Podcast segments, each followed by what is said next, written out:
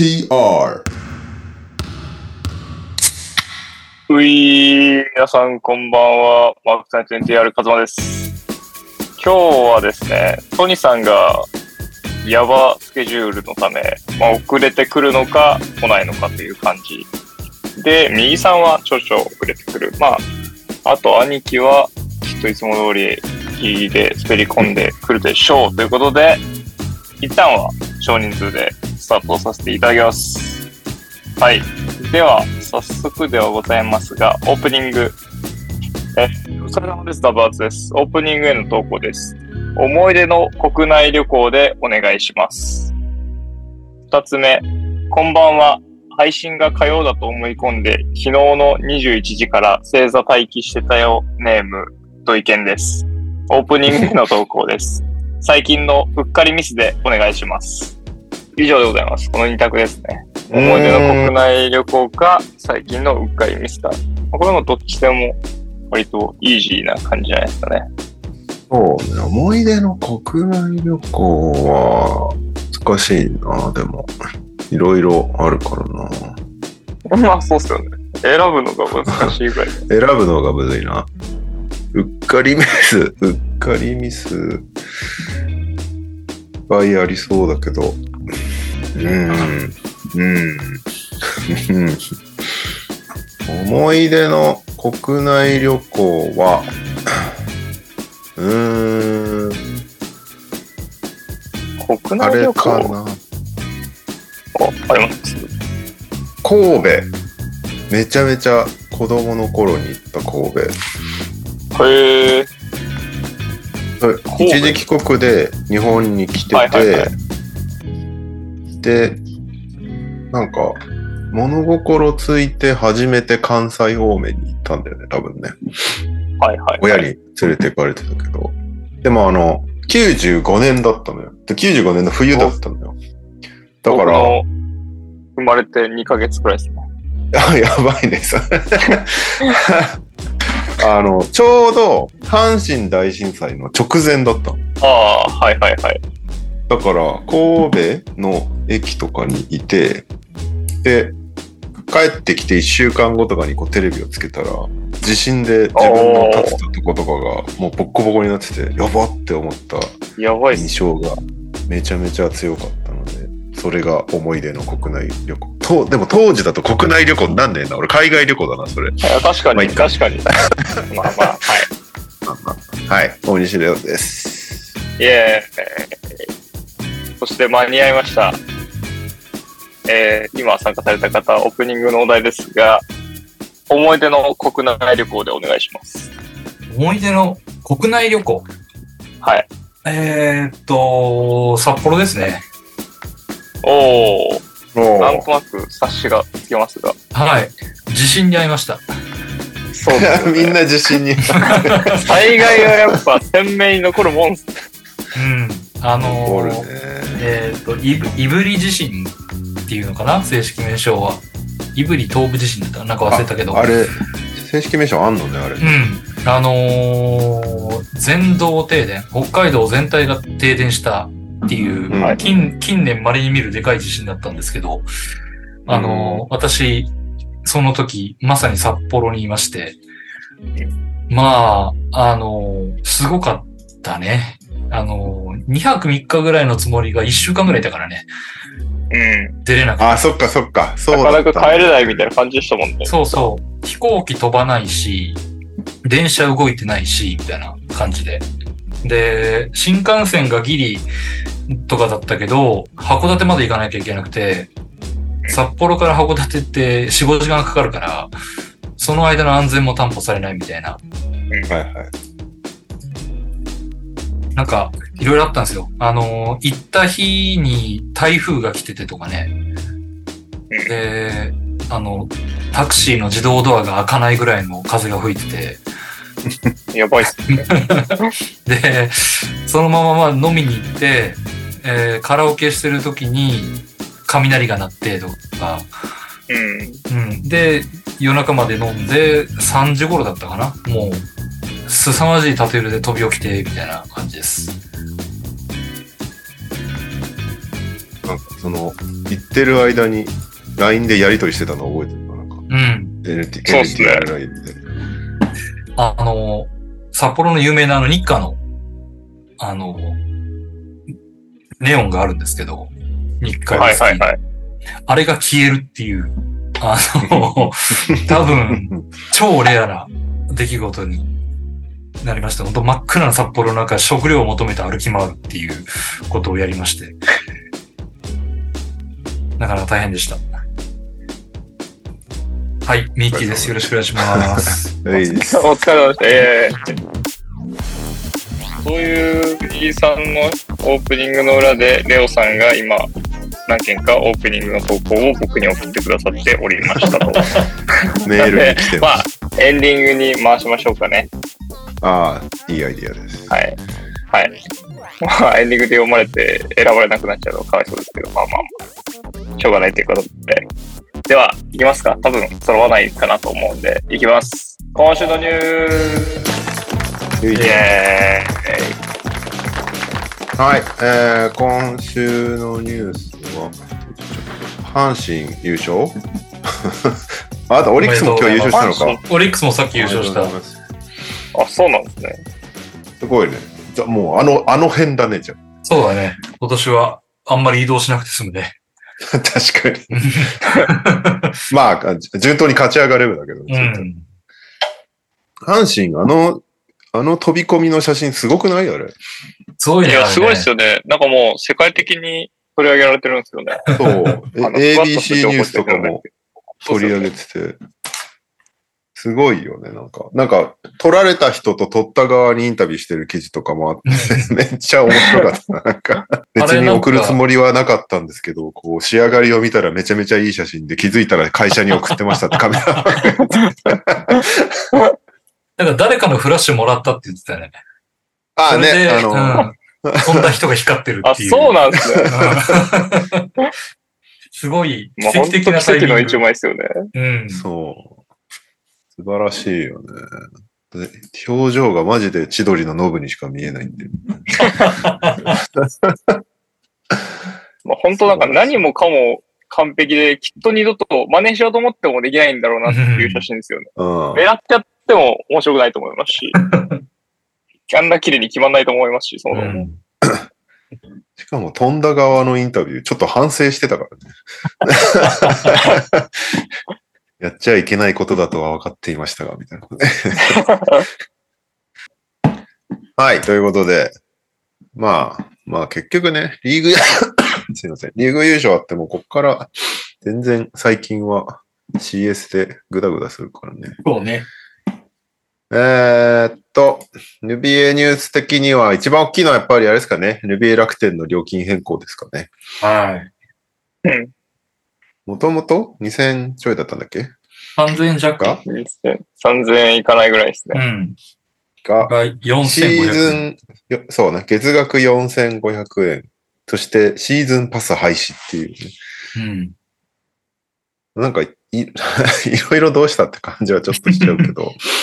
月額4500円のサブスクって、ないっすよね、多分。あるんですかね。なかなかだよね。まあでも DAZN もそんぐらいすんじゃないの？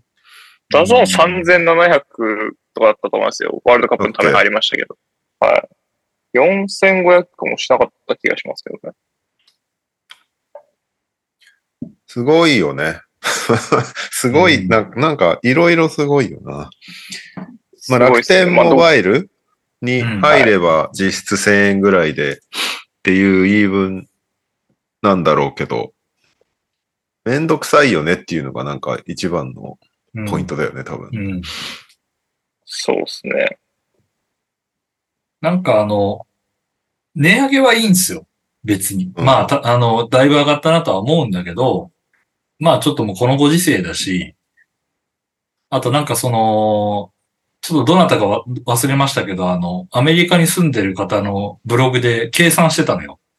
うんアメリカのインフレ率と、あの、照らし合わせて計算してみたら、まあまあ、あの、妥当な金額だっていう計算が出ていて、うん。で、まあ高く見えるけど、まあそれぐらいアメリカのインフレやばいんですよっていうことだったり、その、まあ今の円安の関係もあったりだとか、まあいろんな条件が重なって、で、あのーなんか、まあ今回の値上げになったんだろうと。で、値上げすること自体はまあいろんなもの上がってるから、まあもうしょうがないかなっていう感じはするじゃない。うん。問題はあの、携帯契約したら安くしてやるよっていうのが多分あそこがみんな、あの、なんかカチンときてるというか、まあ、なそうっすね。なんだよそれみたいな感じのことになってて、で、もう単純にめんどくさいっていうのと、あうん、もうなんかそのためだけに携帯、おそらくいらないだろう携帯電話を契約しなきゃいけないっていう、このなんか、やるせなさと、そううね。んまあ、シンプルに値上げだけだったら多分こんな、いやいや言われてないと思うんですよね。うん仕方ないで落ち着く人って結構いるのかなとうん思うんですよね。文句は言われたと思うよ、やっぱ。まあ、文句ははい言われたけど、ここまでは言われてないと思うんだよ。そうっすよね。うん、しょうがないって、あとシーズンパスも残します。でもちょっと値段上がります。3万台になります。そう4万台になりますみたいな、うわ、ちょっと高えな、おい、みたいなのがなるけど、まあ、そんなに、あの、ここまでは盛り上がらなかったはずで、あの携帯電話が余計だったなっていう 感じそうだね。うん。見せ方の問題だよね。携帯で安くなるっていうのはすごくいいことだとは思うから、なんかそれすらも悪いものみたいな感じになっちゃってるのってももったいないなっていう感じはするし。あまあけ、なんか、うんね、いろいろと大変だなって感じはするね、見ててね。そうで、なんか、携帯契約すれば安くなるんだから文句言うなって論の人たちも一定数出てきてて、それがまた火に油を注いでて、うんうんあそうのそうじゃねえんだよ、みたいな感じで。いやいや、もうなんか言ってることの論点が全然ずれてんだよ、みたいな感じの。まあ、ことでバスケ、そうね。バスケ見たいだけなのに、なんでこんな携帯について調べないといけないんだっていうのは確かにそうだよなそうそうそうそう。なかなか思うけど。うんそうね。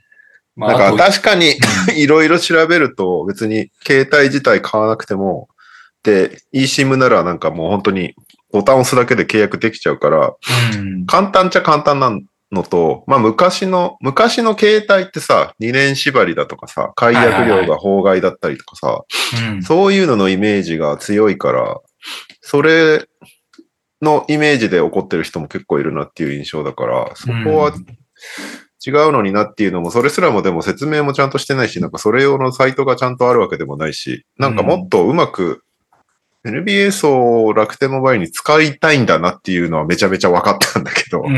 使いたいなら使いたいなりにもうちょっとそれを分かりやすく噛み砕いてくれてるランディングページ用意するとか、なんかいろいろやり方はあるはずなのに全部すっ飛ばしていきなり発表発表だからうん。みんなが怒ってる気がするね。うんいや、なんか、やり方が下手だなっていう。そうね。なんか、うんマーケティングの仕方違うよね、それって感じはちょっとするよね。あと人は合理的に動くんじゃなくて感情で動くっていう非常にいい例だなっていう感じがしました。そうだね。なんか、うんいろんな、こう、社会学のスタディケースとして見てて、そう そうそう。面白いっていう一面は。そうなんだよ。ちょっとその、ちょっと手間を惜しまずに、携帯を契約して NBA のあれをやれば、確かに安いんだよ。うん。でもそういう問題じゃねえんだよっていう 感じで、そ、そんな話をしてんじゃねえんだよっていうことがあるから、まあ、ちょっとこじれてるというかね。そうね。うん。で、またその合理主義者の人たちは、またあの、その怒ってる人たちは割と煽り気味だから、そうね。まあそうそれも良く面ないよ白おかしね。くやってます。そうそうそうそう。それがなんかまた話を厄介にしてるっていうところが。そうなんだよう。ん。なんか、それがね最、近、本当毎日けツイッター見ると誰かしらが喧嘩してて、なんか修羅の世界だな、みたいな感じになって。まあ、なんか不思議な、不思議な世界だよね、今ね。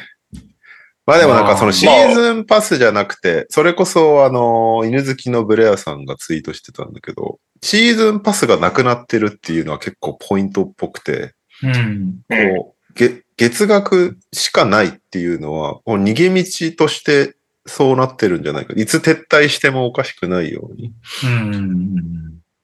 逆に言うと、シーズンパス用意してます。シーズン半ばですいません、撤退しますってなっちゃった時に、めちゃめちゃ返金処理とかが発生すると大変だからう、ん月額のみっていう方が、いろいろお互い動きやすいのかもしれないみたいな読み方をしてる税もいるっぽくて、その投資税、楽天が今後会社としてどうなっていくのかっていうスタンスで見てる人たちからすると、そろそろやばいかみたいな見方をしてる人たちもいるっぽくて。ね。いやー。まあ、あとなんか、うん。まあ、絶対にオープンにならないと思うんですけど、元々の版権がいくらかですよね。それに楽天がこういくらこう自分らの利益を乗っけて売ってるかによっては、うんだいぶ勝手だなと思いますけど。それで言うと NBA の方でも、まあ、儲けようとします。まあ、それは別に当然だと思うんですけど。で、モバイルのビハインドを NBA でまだのどうにかしようと思いますっていうのが、まあ、出ないと思いますけど、出たらだいぶ燃えるだろうなって気はしちゃいますけど、うん感情的に。そうね。難しい、難しいっていうか、本当やり方をもうちょっとうまくするだけでうんいいのになって。まあ、でもそれ本当に契約、楽天が判権取ってからずっと言われてもおかしくないことだけどね。見せ方次第でもっとうまくなるはずなのになっていうのは。うんそうですね。まあ、あの、ここは楽楽天自体はその、ポイントとかを結構解約してきた、あれもあるからね。うん。んうん。だから、楽天、単純に楽天ユーザーの人たちからは、割と結構あいつら勝手にいろいろやりやがるぞみたいな印象が強い中でまたこれだから、またやったみたいな風に思ってる人も多いっぽいし。ね。あと、あの、その、モバイル契約して無償提供なるものをいつまで続くやらわかんねえっていうところも突っ込まれてるし。まあ、そうっすよね。ね。うん。まあ、あんなもんね、さじ加減でいくらでも変え運営側が変えられるのは、それはもう、ね、そういうもんだからしょうがないんだけど。うん。うん。そうね。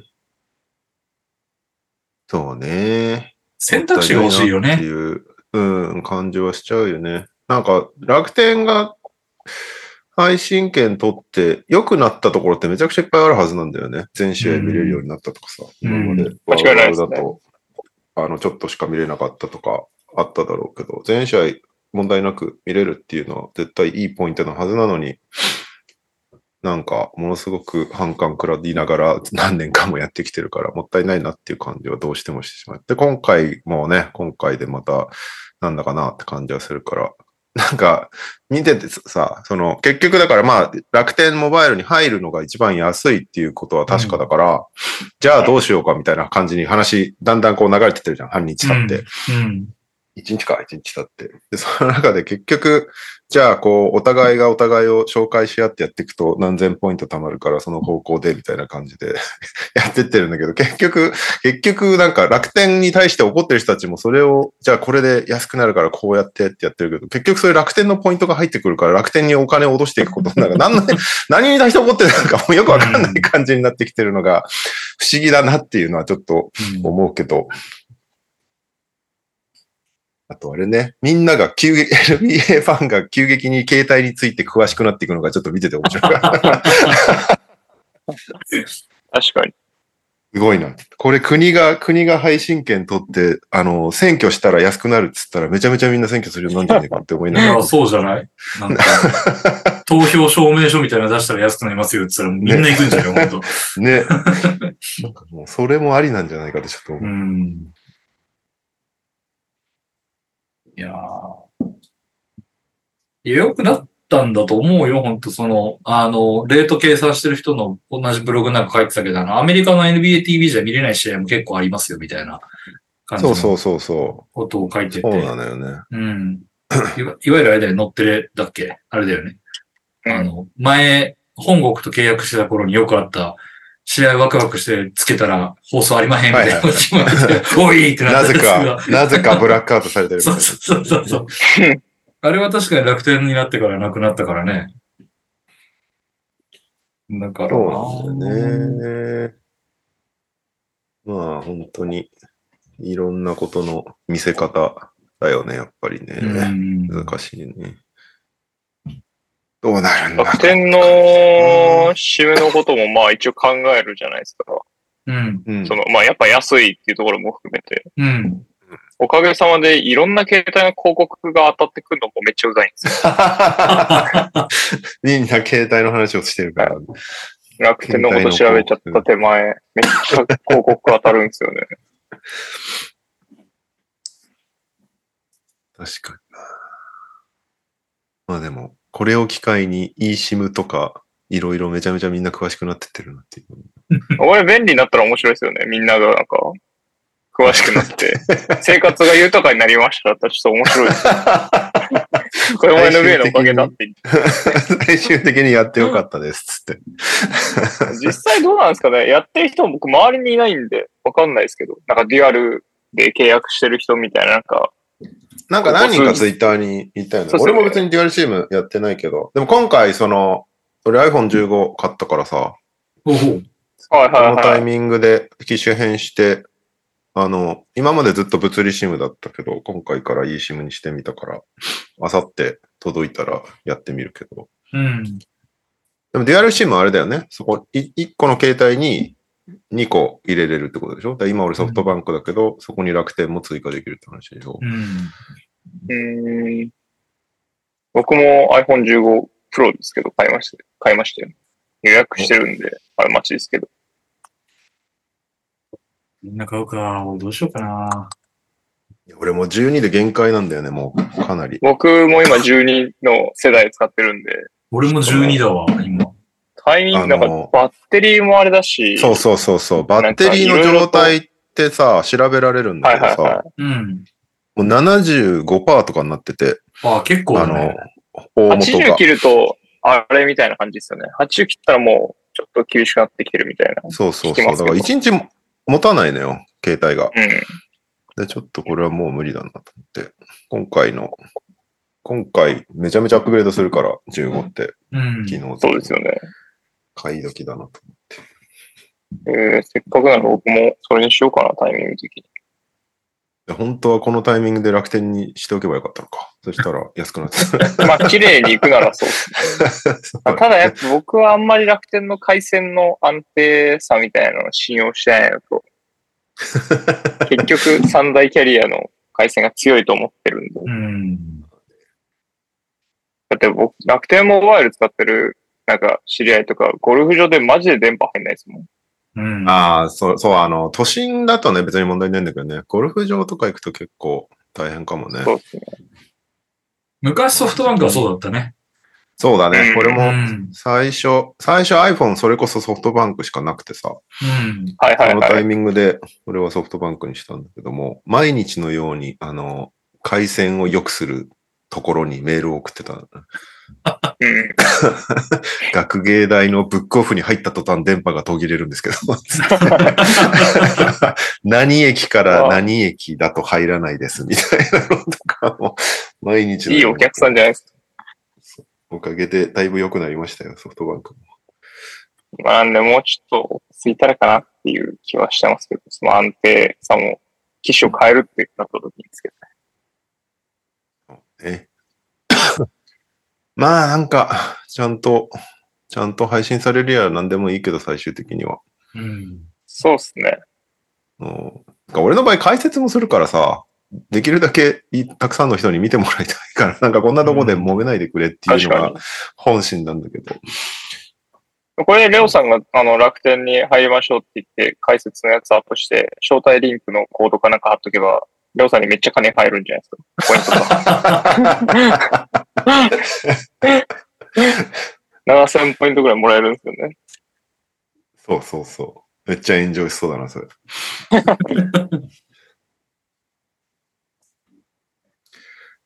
まあまあ、早く見れるようになるといいっすね、安定して。うん。まあでもアメリカもちょうど今、そのメディアライツ配信権どうなるかみたいなタイミングで、楽天もあと1年だか2年 ?2 年もないのかな？とかだと思うから、過渡期ですね。うんアメリカもだいぶ今、テレビからストリーミングにシフトしてってるから、国として。うん。そうなった時に、日本もどうなるか。日本も結局ね、テレビ局って欲しがらないからね。うん。うん。収まらないから。うん。で、読めないし、試合の長さとか。うん。野球でさえやってないんだから、民放で。こそうね。確かに。こで NBO、NBA をやろうとはなんないとは思うから、一番いい配信サービスがやってくれるのが一番いいんだけど、う。どうんなるかね。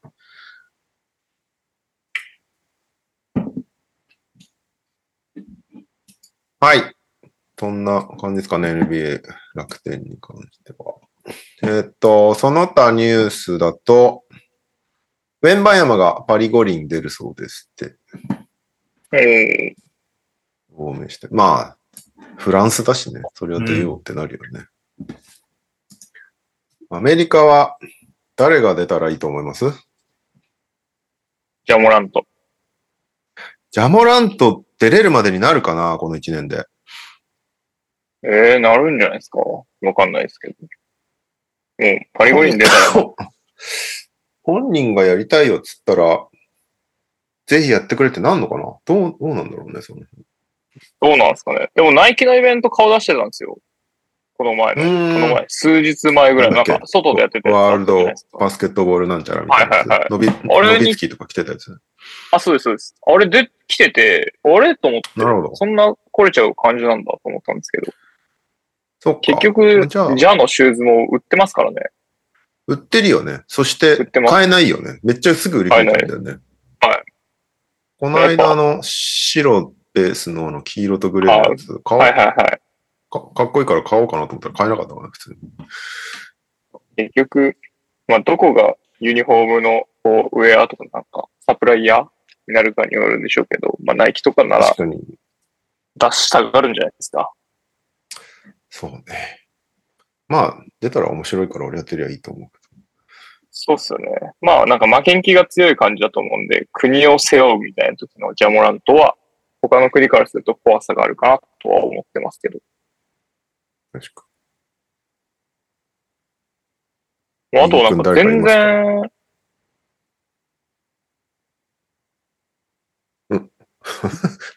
右軍誰か出てほしい人います？アメリカ代表。いや、でもなんか話題になってたレブロンがみんな集めますみたいな話が実現するんだったら、それはそれでいろんな意味でまあ面白い面んじゃない？白そうっすようね。ん。ね、うん。なんか、ダセーとか言ってる人もいたけど、いやでも、考えうる最強チームが出てきたら、それはそれで面白いと思うけど。うん。うん、ダセって何がダサいんですか？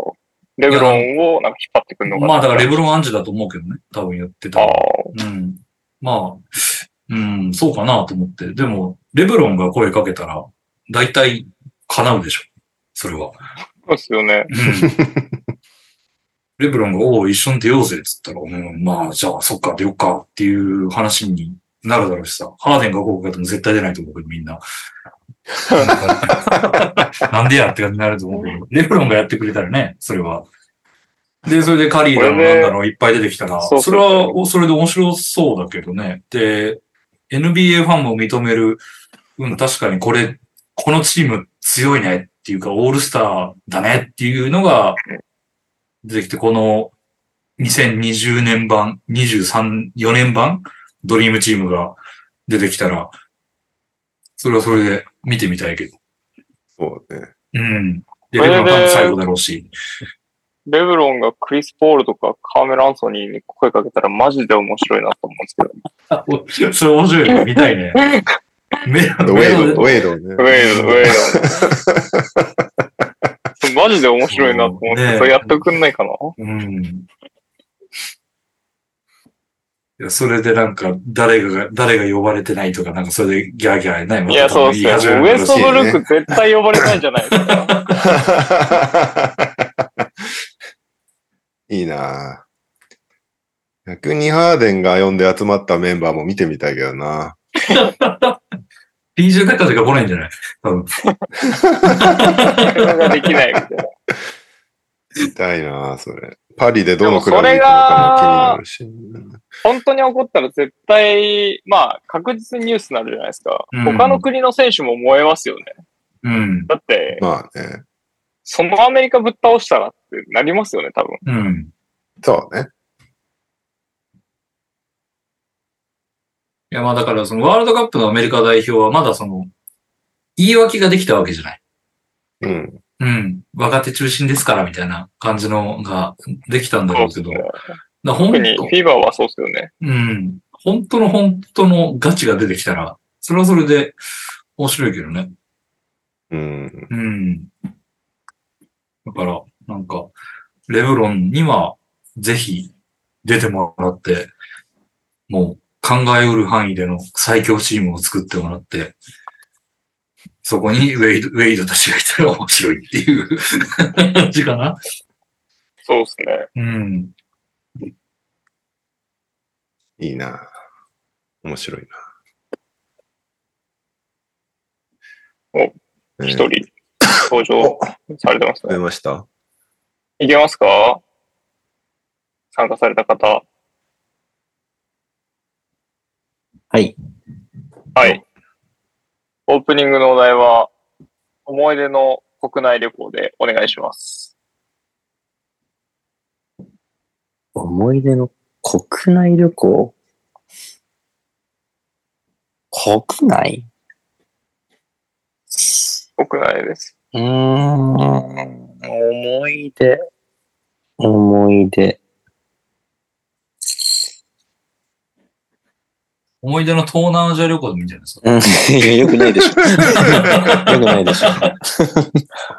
ろくなこれでさえ話が出てこないそれは覚えてるからな。いや、本当やめてください。本当やめてください。国内ね、国内。あまあ、ちょっと、じっくり考えればいろいろ出てくると思うんですけど、パッと、今思い浮かんだのは、えー北海道旅行ですかね。えーっと、うん。2年、3年前ぐらいかな。あの、それこそカズマくんと一緒に北海道に旅あ、行に、その北海道旅行ですね。はい、行ったん、行ったんですよ。あとはあの、某健介ってやつとか、ああ、言ってたね。はい、写真をいっぱい見た気がするわ。それ男4人で行って、まあなんか北海道の観光地巡ったりとか、美味しいもの食べたりとか、まあ夜な夜なちょっと夜の街に繰り出したりとか、まああの時独身だったんでできたんですけど、なんか今、ふと思い返すと、ほぼほぼ俺以外の3人と僕が一回り近く違う、違うんですよ。おうまあそうですね。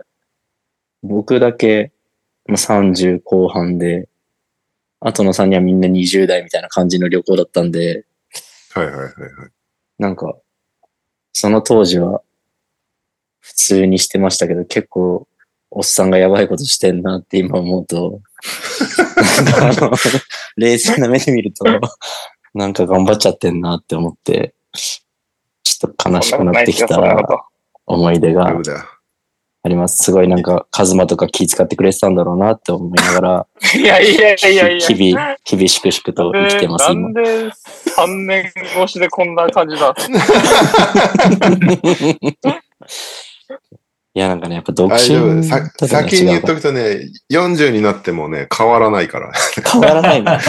遊び方としては。ダメです。いや、でもなんかね、よく付き合ってくれてたな、若者たちよっていう感じで、今、あの、数年前を振り返ってます。はい。えー、30後半のニャオです。よろしくお願いします。えーえー、レブロン・ジェームス世代。そう、レブロン・ジェームスと同い年。えーっと、サブスクいくつかいただいてます。ありがとうございます。やおやおあさん、うーん、ブラッドリー・ビアさん、スパイス・ラムさん、あれなんかもっと言った気がするけど、逃してたらすいません。ありがとうございます。ヤオさんは？アメリカ代表に呼びたい選手。パリ、パリ五輪。呼びたい選手ですか？こいついたらいいなって。ええこいつ、こいつみたいな。アメリカか。まあ結局なんかレレブロン後一行になるんだろうなとは思ってるんですけど、そこら辺も全然考えずに見たい選手ってことですよね。そうね。まあ、レブロンが一個でも全然いいけど。まあまあ、今のトップクラスの選手は、まあそりゃ、出たらすごいだろうなとは思いますけど、うーん。なんとなく個人的にはララメロとか見てみたいですね。あうーあ。確ん、なんかラーメ、ロって国際大会どんな感じなんだそうなんですよね。その国際ルールとかそういうので適用できるタイプなのかわかんないですけど、うん。なんか、ポテンシャルというか、ななんていうんですかね、スキルというか、は結構えげつないタイプだと思うんで、で、他に、その、シュート打つ選手はもう草ロードいるじゃないですか。フル戦力で行くんだったら。であれば、まあ、ラメロ自身も全然点取れますけど、まあ、ボール運べてディフェンスもできてサイズがあって、速攻ガンガン出せるっていうのは、なんか、あの、昔の USA のキッドじゃないですけど、なんかそういう選手がいたら楽しいなっていう感じですね。結局カリーもポイントができますけど、一番すごいのはやっぱ周到力だと思うので、まあそこら辺を活かすっていうのもありますし、プレイメイクっていう意味だと、ラメロ楽しそうだなって感じですかね、僕は。なるほどね。うん、スコアリングガードはもう草ロードいると思うんで、それ以外っていう感じで、僕はラメロを見てみたいです。出る出るかは知らないですけ 確かに、でも代表だからこそ見れるチームメイトみたいなのは面白いよね。カリーをあえてシューターにしちゃって、ポイントガードラメロとか面白いだろう。めちゃめちゃ面白そうな気がしますね。それまあ、それこそ、モラントでもいいんだけど。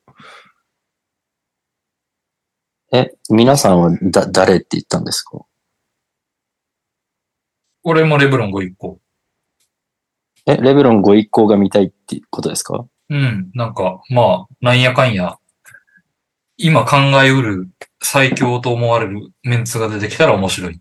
で、多分それ集められるのはレブロンが温度を取るああ、っていうこと。なるほど、なるほどね。うん最強が見たいってことですね。うん。なるほど。え、レオさんはでもレブロン見たくないですよね。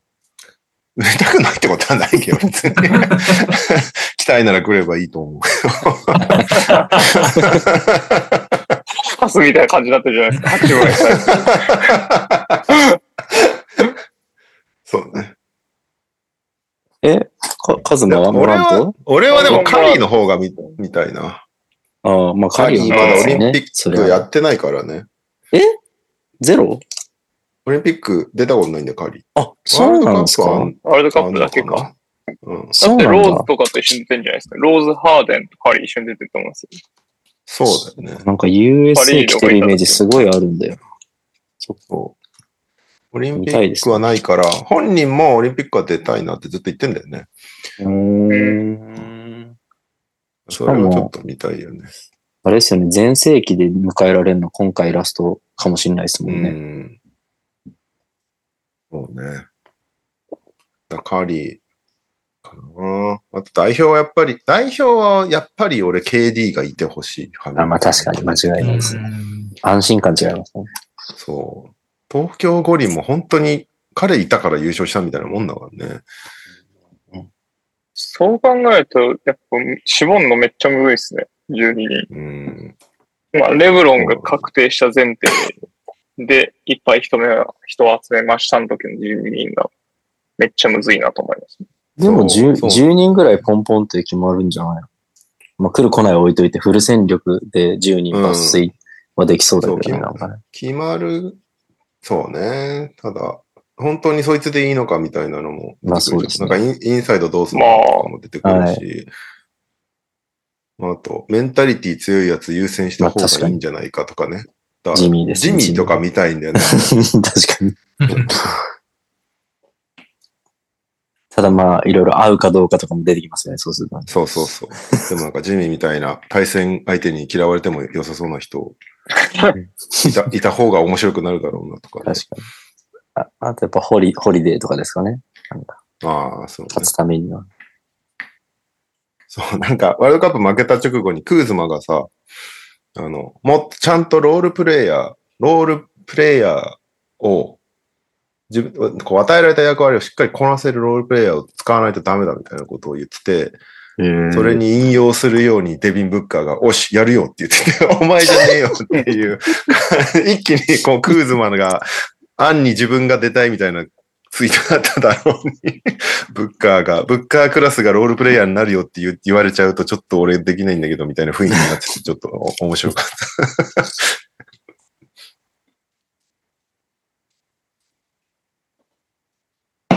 まあ、アメリカ代表ね、五輪は しっかり揃えてくるだろうから。うん。そうっすよね。まあでも、ちゃんと、ちゃんと合宿とかしてほしいね。今回もしたはしたんだろうけど、なんかやっぱり寄せ集め感が拭えないというか、うん。グラントヒル、スティーブ・カー体制になってから、そういうのなくなっちゃったから、なんか3年間ちゃんと代表やりなさいみたいなルール全部なくなったから、うん。その辺が本当に大丈夫かっていうのはちょっとあるよね。はい。えーっと、あとは、細いニュースだと、キャブスの球団社長のコービー・アルトマンが飲酒運転で逮捕されてました。すごいなんか、ベロッベロになってて。なんか、あの、車線とかをめちゃめちゃ超えまくってたらしくて、それで止められて、で、あの、なんだ、あの、検知器みたいなやつを拒否した結構逮捕されるっていう。線の上歩いてくださいとか、片足で立ってくださいっていうテストことごとく失敗してる映像が出まして、結構面白かった。なんか片足で立つやつやってたら、こうなんかめっちゃフラフラしてて、で、警官に、ちゃんと下足、足見てとか言われて、ああ、ああ、ほら、なんか話しかけるから集中できなくてできなかった みたいな言い訳とかしてる感じが、ちょっと面白かった。しょうもなさそうですね。でもしょうもない感じでした。えっと、契約周りだと、ケリー・ユーブレがシクサーズ、ヒヒートとか言われてたんだけどね、シクサーズ来ました。えーマルコム・ブログドンが怒ってるそうです。なんかトレードポシャったじゃん、セルティックスの。うんはいはいはい。あれで結構今雰囲気最悪らしいです。あとは、アーチ・ディアコノがニックスと契約して、ビラノバ大のあの優勝メンバーが続々と揃ってるって。いう状態。あとはもうミケル取るだけっていうね。へえ。あと、タージがウィザーズと再契約したので、僕はめちゃめちゃ嬉しいです。おめでとうございます。はい。あとはロケッツ周りだと、タイタイがバックス、ガルーバがウォリアーズ、そしてデイシェン・ニックスがミネソタとそれぞれ契約するっていうね。わお。お、ニックスニックスですか？ニックス来ましたよ。あのニックス。ニックスもうロケッツからいなくなったのに右軍がまだ怒ってるツイートをしてる超お笑いながらいや、だって、ねえ、どうなのよ。本契約ですよ。嘘でしょと思って。なんか、もういいじゃん、いなくなったって。確かに。関係ないですからね。なんかね、ちょっとほっとしたんだよ。あの、あのシャムズのツイートに反応してるアメリカのロケッツクラスターの反応が俺と全く考えが同じっていう、マジかよみたいな感じになってて。なんかね、で、そうなると、ロケッツファンは逆に自分たちの目がおかしかったんじゃないかっていう疑念を、あの、始めて、ダメだ、ダメだって言ってたやつがミネソタと契約したら大丈夫かみたいな。そうそう。で、あの、自分たちがすごくいいと思ってたタイタイとか、あの、ガルーバとか、あの辺が、まあ、2A とかなんですよ。ガルーバなんかはね。あの、ウォリアーズと。で、なのに、あんなにケチョンケチョンにこき下ろしてたニックスが本契約ですよ。どうしたって。しかもウルブズなんか結構ガード探して、あの、いろいろ迷ってたんだよね。なんか。うん。そこでニックスを拾うっていう、ニックス界っていうところがね、ちょっとあったので、まあ、来年のウルブズはちょっと楽しみですね。楽しみですね。うん。めちゃめちゃでも起用方法変わるかもしれないでしょ。どうなの？それでも全然ダメそうな感じなの？まあ、ガードは無理だと思うよ。ガードはド無理なガードって面白いですよね。ガードは無理だし、あの、ポイントガード無理だし、シューティシュートがめちゃめちゃ下手って言ってましたよね。シュートはだってリングに重ならないんだもん。本当に。びっくりするよ、本当なんか。ピックアンドロールで、ピックアンドポップでなんかもらってパッて打ったらもうかすりもしないで、は、あの、ボールが跳ねてるっていう。サイラスそれで変えないんだよ。なんでだよ、みたいな感じなんで。もうああ、もうここまで行くともう B リーグ来てほしい。B リーグはね、さすがになんかいけそうな気がってある。いや、あのもう見に行きたいもん、ミニ君と一緒確かに見に行きたいですねいや、もうなんか、行っちゃいそうだもんね。いや、ロケッツの時はものすごいフラストレーションでみたいな。感じのいやー、でもまあ、頑張ってほしいですね。これで、ちょっと、スターティングポイントガードとかを勝ち取ったら、もう、ね、あの、謝りますよ。本当に。うん。謝ります。もうそこはね。まあまあ、それはね、喜ばしいことですから、うねん。彼が良くなってうん。活躍したっていうことだから。はい。あとね、うーん、畑さんっていう人からコメントで、右さん先週の話になりますが、KPJ について一言お願いしますと。長いよ。この話は長いよ。先週ね、やったのよ、一応 KPJ。はいはいはい。どうしようもねえなっていう話うんを先週やったんだけど、右くんいなくてね。うん。そうだね。結構ね、いつもロケッツの大きい話あるときに右くん休みがちっていう。そうね。あと、あの、ハーデンの話をしようとしたら電波が飛ぶっていうね。あ そうですね。ヒューストンからなんか妨害されてるんで。のうん。なんでしょうね。まあまあ、がっかりしましたよね。やっぱり。うん。うん。まあ、それはそうっすよね。うん。チームのファンからしてみれば。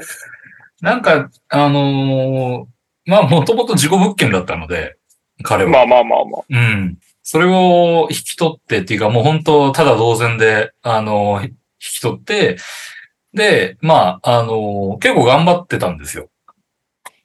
で、まあもう多分、KPJ も後がないっていうか、これがラストチャンスだぐらいに思ってんだろうなっていうところがあったから、で、まあこちらも、あの、もう本当地に、あの、なんていうかね、泥にまみれてる状態のチームだったから、うん。あのーまあ、お互いね、もうマイナスからのスタートだから頑張りましょうみたいなところで、いろいろ重ね合わせて見てたところがあってうん、で、KPG は結構やっぱ頑張っていて、で、あの50点取る試合とかやったりとかして、すごい光が見えてたし、あとまあそこの部分も、まあい何回かあったけどね、あの怒って帰るとか、うん。あの、いうのはあったけど、まあまあまあ若いし、なんかね、拳銃打ち出すかしたいとかなんかね、あの、ロッカールーム戻ったら俺のロッカー勝手に使いやがってってぶち切れるみたいな、そんなしょうもないのはなかったから、あの、まあ、んちょっと大人になったなっていうのと、あと、あの、グリーンとジャバリが試合中揉めた時があって、去年だったかな、うん。で、なんか、グリーンがジャバリ煽って、ジャバリが割と本気で怒ってて、なんか揉み合いになりそうな時に KPJ が止めに入るっていうのを結構、ロケッツのあのあの若手二人が揉めるというより、止めに入った KPJ に結構、おおってなって、なんか、ううんわ、大人になったじゃんっていうんですごい嬉しかったんだけど、まあ余談ながらその横で最ベテランのエリック・ゴードンが我関節で座ってたんだけど。あん時か。めちゃめちゃ無関心な顔でぼーっとしてたエリック・ゴードンね。一切関与しないっていうはい感じで、はい。まああれもゴードンらしくてよかったんだけど、まあそんなのもあったんで結構なんかチームリーダー的なね、あのー役割も、まあだから自分が頑張ってこっから引っ張るんだみたいなところも、ね、ファンが勝手に感じてただけかもしれないけど感じられたので、なるほどね。流れとしてはこう上がり調子だったわけね。そうそうそうそうこ KPJ。で、確かにこのオフは結構試練だったと思うんですよ。まあ、あの、バンブリードが来てとかね。で、監督が変わって、で、まあ多分サイラスは優しいから、あの、KPJ もよく使ってくれてたんだと思うんだけど、ね。まあシュート入んなくても肉使ってくれるんだもんね。そうそうそう。まあ、でもそれは絶対許せないけど。うんあのー KPJ をそういう温かい目で見る反面、まあちょっとシビアに見てるところで言うと、彼はポイントガードではないっていうのはもうロケッツファン共通認識なんですよ。うん。うん。でもチーム事情的にポイントガードとして使わざるを得なかったっていうところがあって、で、なんか本人も、まあ本人は粋に感じてやってくれてるようには思ったけど、やっぱ違うよねって思いながら、あの、もやもやしながら見てたところがあったんで、うん。で、そこにバンブリと来たわけじゃないですか。うんだからまあこれで KPJ はおそらく少なくともスタートポイントガードではなくなる。で、ただ、シューティングガードにはグリーンがいる。だから、グリーン3番にして KPJ2 番とかっていう話もあったけど、いや、控えじゃねっていう話が主流になってきてたわけですよ。このオフで。うん。うん。でも、あいつが6マン受け入れるかねっていうところもあって、そうでね。さらにあのー朝もいるしね。そうそうそう。雨かで雨か雨、雨。だから、まあ雨はもうちょっと時間かかるにしても、でもなんか雨一試合だけ見ても雨全然やれんじゃんみたいなところもあったから、いよいよ KPJ やばいね、どうかね、でもあいつなら頑張ってくれるだろうと思ってて矢先のこれですよ。はい。うん。なので、あのーなんだろうね、本当に、そ、そんな終わり方かいっていう感じがすごくして、なんかそれがチーム事情がそうしてしまったみたいなことを言ってる人もいたけど、でもその程度でダメなんだったらそもそもプロに向いてないし、そうね。うんそれ言い訳にしちゃダメなレベルのことをやっちゃってるからね。うん。いやだ、プロだったらそこから頑張って勝ち取りなさいよって話なわけじゃない。なんか、うんバンブリーとなんぼのもんじゃいぐらいな感じで、俺がややるんだぐらいのところはややらないとダメで、そこで、ね、まあ、そんなことはなかったと思うけど、まあね、ちょっとそれで心の弱さが出ちゃったっていう風になるのは、まあなーっていうところがあったし、あとまあ結構、今回のやつを見てて思ったのが、あの、DV に対してってやっぱアメリカの方が圧倒的に拒否反応が強いね。いやー、めちゃめちゃ、いなんかね、もうんう一番ダメぐらいの印象あるようね。ん。なんかもう本当にずっとその追っかけてるロケッツファンのアカウントとか、まあリフト作って見てんだけど、もう本当に180度手のひら返しでさ、うん。もうダメだこんなやつ。今すぐ切れみたいな、なんか、いやあんた前のシーズン結構 KPJ 頑張れみたいな応援してたじゃんみたいな感じの人でも、もうこんなやつの顔を見たくないみたいな、こいつがチームにいるだけで害悪だみたいな、もうなんか、うん。ありとあらゆる悪口を KPJ にぶつけてて、まあい、やうん、やね。、やったことはまあ確かにね、うん決して許されることではないし、あれだけど、まあもうちょっとここまで来ちゃうと無理だなっていう、絶対にチームには戻ってこれないし、戻ってきたとしたらファンが暴動起きそうだし、うん、うんちょっと、だそういう意味でもなんか、ものすごく残念な終わり方っていうか、いや、ほんと残念だようね。ん、選手としては能力高いんだもんね。高いと思う。ねうん。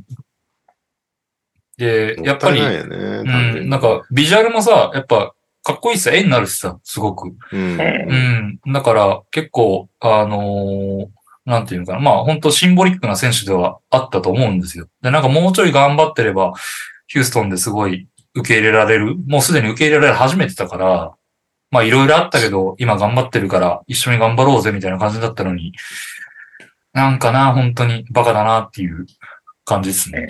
うん。そううね。ん。本当に結構セカンドチャンスに、なんだろう、割とや優しい国ではあるけど、DV に関してはマジで厳しいよね。うんまあ、そう、当然だとは思うけど。うんしかもね、ああいうのやっちゃうと、海外でさえちょっと行きづらくなって、もう行き行き先が絞られちゃうとか、日本なんか絶対来れないだろうし、そういう過去あると。まあなんか、そういう形でキャリアが狭まっちゃう人って、残念だなって感じになっちゃうよね。うん。アルデア、アルデア、アルディア？1116さん、トレード先あるんですかって言ってるけど、なんかあれだよね。とりあえず、指名権いっぱいつけるからどれか引き取ってくれみたいな感じの動き、してるけどうんうん。まあ引き取らんよね。まあ、引き取らんでしょう。引き取って、でもサラリーダンプにはなるの？これってよく知らないんだけど。まあだから指名権もらってウェーブし、ウェーブ、吸収してウェーブできちゃうチームならやっても、やる価値はあんのよ、一応。うんもらってす捨てて、別に何の影響もないから指名権もらえたぞ、やったっていう形としてはありなのかもしれないけど、見た目として良くないよね。なんかうね、ん。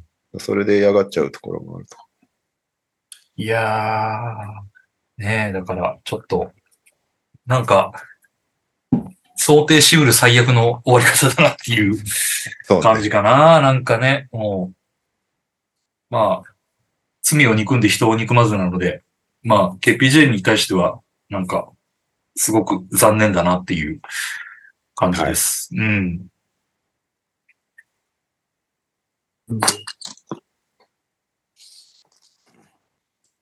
はい。じゃあ、一人いらっしゃいましたね。ゴルフ帰りの方が。ね。ゴルフ帰りの方に向けてオープニングのお題は、思い出の国内旅行です。国内旅行か。国内旅行ね。えー、今パッと浮かんだら和歌山かな。和歌山？そう。行かないじゃん、東京の人って。うん。行かないし、何があんのかすらわかんないわ、俺、和歌山に。いや、なんか和歌山って、なんだっけな、なん落合、落合ゆるみつ記念館がある。それは言ってない。なんか、気になる。なんだっけ、南南紀白浜空港？ちょっと空港の名前間違ってたら申し訳ない。けど、そこに行くとすでになんかね、南国みたいな雰囲気になってて、で、なんかね、関東の人はとにかく普通は行かないんだけど、うん。なんで行こうと思ったのかもわかんないんだけど、関西の人から見た割となんかこう、なんていうの、リゾート地的な展開をしてるんだよ、大阪人が気軽に行けるリゾート地みたいな。あ、りょ普通に旅行で行ったのね？取材とか。あ、そうそうそう、旅行旅行。うん。で、女房と二人で行ったんだけど、飯も美味しかったし、結構穴場的な、なんか、えー、なんだっけな。どっちも美味しかったね。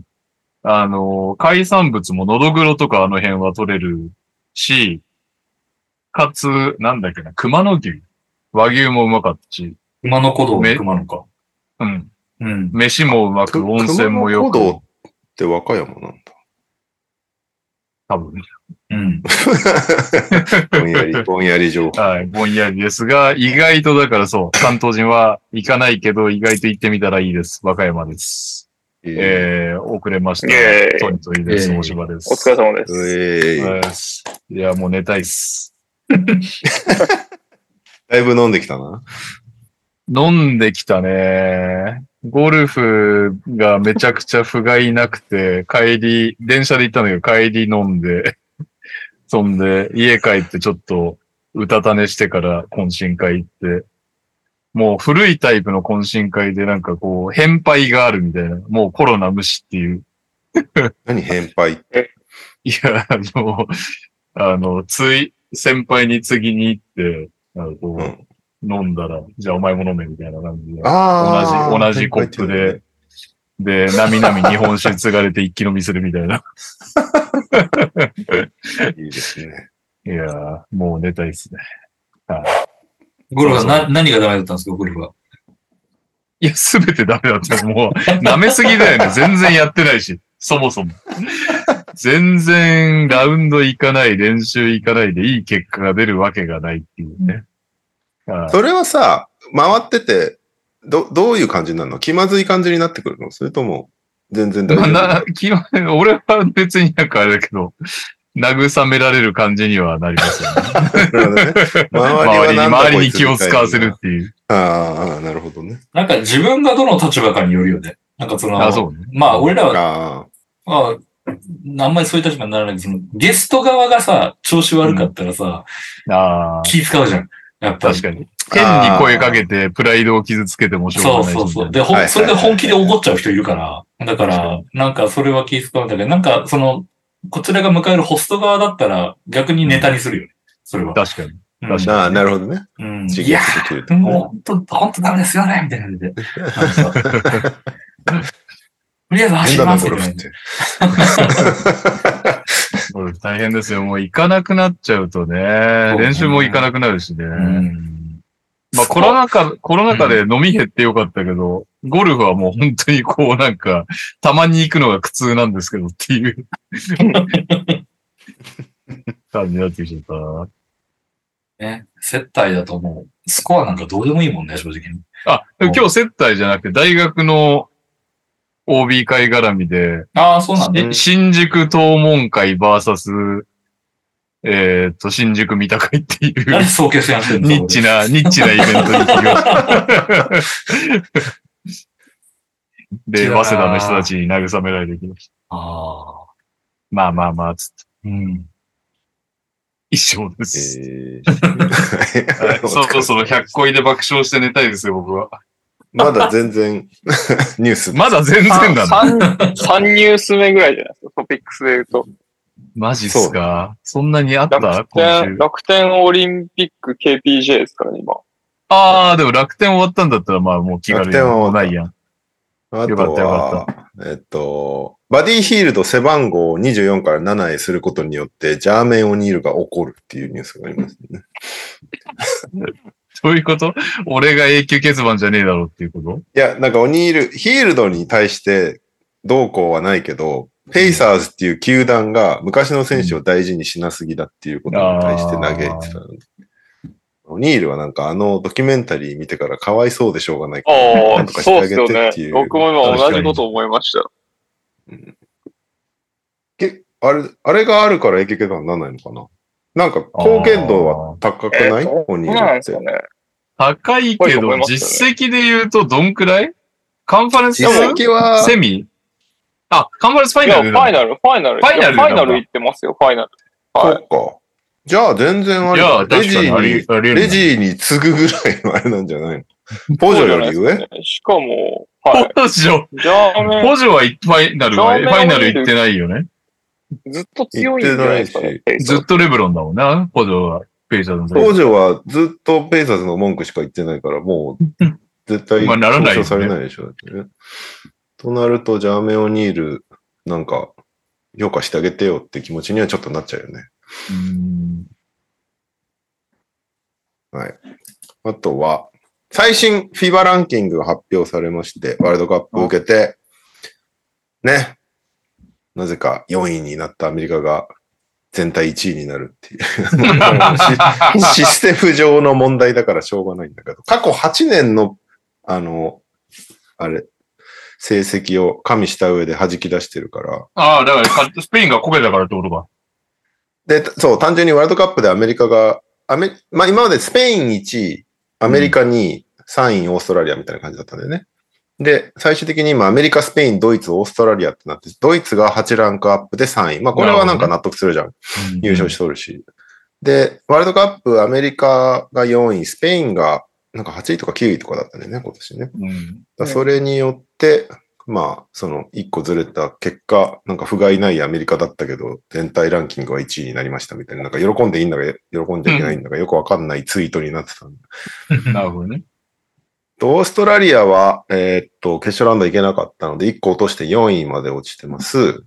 うん。で、セルビアが1ランク上げて5位。で、カナダが9ランクアップの6位。うん。あとは、ラトビアね、ワールドカップ5位っていう大躍進を見せたのが、プラス22で8位まで上がってきましたっていう。うんええフランスはマイナス4で9位まで落ちて、で、まあ、それは、まあ、読んでるときりないんですけど、日本が11ランクアップで26位で、アジア勢トップになりましたっていうね。うん27位フィバランキグ。ング、まあ、なんていうか、なんだろうね。え、なんかには別に特に意味はないんで。何の意味もないです。ああ、でも、ワールドカップの、もう関係ないんだけど、終わっちゃったから、ワールドカップのグループ分けするときに確か、まあ、ここ、こいつらは何位だからみたいな、ゾーニングはされるはず、確か。なるほどね。で、それで、確か日本、フィリピンより高いのに、なんか不利なグループに入れやがってみたいな感じで、ホーバスさんが意味怒ってたねえじゃん、じゃ。あ。あ そう、まあ、あれはもうフィリピン開催地できっとね、いろいろ、いろいろあったんですよ、裏で。ー すごいね。まあ、結果オーライだったね。いいけどね。まあでも、実質、アジア1位になったわけですからね、日本、名実ともに。ねそれは褒めていいんじゃないですか？うんオセアニアも含めると、4位オーストラリア、21位ニュージーランド、26位日本、27位イラン、28レバノン、29中国っていう感じで、ここアジア並ぶんだけど、なるほど中国の上に行ったっていうのもね、なんか昔のことを考えると、すごいなって感じはちょっとするよね。そうですね。いや、すごいですね。イランなんかもね、ずっとアジア最強って、いつまで経っても言われてたもんね、なんかね。うん。言われてますね。もう、もう最近そうでもねえよって時期でさえ、テレビでは最強イランにを倒した日本みたいな感じで報道されてたもん。それはテレビ的な、表現だよね。単純に。テレビ今後どうやって煽るんだろうね。日本最強になっちゃったけど、アジアで。確かに。確かに。でもサッカーもそういう感じだったのか。だから逆にアジアで負けるとなんてことだみたいな感じになっていくってことなのかな、うん報道としては。まあ、サッカーこそしばらくイランあった、イランが最強とかね、サウジねとか。、イラン、サウジとかに苦戦してるイメージあったけど、今じゃ日本、アジアで負けたらおいおいみたいな感じだもんね。うん確かにね。すげえ話だよね。まあ、あと特筆すべきは、えー、ジョージア、グループ F にいたジョージア、プラス10で23位。まあ、ワールドカップに出てるっていう時点で上がるんだよね、やっぱり。それなりに。うん。あの、下の方にいた国は。だレバノンとかもプラス16で28位だし。で、一番上がったのが、えープラス32の南スーダンで31位まで上がってきましたまあ、フィバランキングってなんか、よくわかんないんで、結局。しかもなんか半年ぐらい更新されないから、なんかよくわかんないんだよね。あんまり確かに。その時を切り取ってないなって感じはあるけど、まあでも一個の指標として、一応日本がアジア1位になってめでたいっていう感じですかね。アメリカ1位にみんなずっこけてる感じちょっとあったけど。はい。えー、日本ニュースいきますとお、ニック・ファジーカス引退表明。今シーズンやりきったら引退するということで、どうなんですかね？引退ツアーみたいな感じになるのかな？どうなんだろうな？どうだろうね。まあ、本人は1試合ずつやってって終わったら振り返って引退だっていう感じにしたいみたいなことは 言ってたけど、どうどうでも、え、なんかもう、ああ、これが最後のどこどことの試合だな、これが最後の練習だなみたいな感じにやってると感情が追いつかないから、もうとりあえずその日その日を処理してって、シーズンが終わって、あ、これで引退だっていう風に振り返りたいみたいなことを会見で ねってことは、川崎側の意向で会見開いたってこいや、どうなんだろうね。でも、どうなんだろうね、確かに。どっちの意向だったんだろうな。なんかファジーカスの引退ってさ、メディアには結構前に伝えられてたから、いつが解禁日だったか俺もう完全に忘れてて、よかったツイートしなくてって思った。結構、い一月二月前ぐらいにメール来てた気がすんだよな。おーそうですね。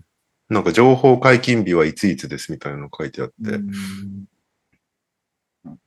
確かに、プレシーズン行った時にはすでに、もう、周知の事実感があったので、うんもう別にニックの話聞いちゃっていいんだよ、みたいな。ただ、何日までは言わないでね、みたいな話をされてああ、なるほどね。そういう感じだったね。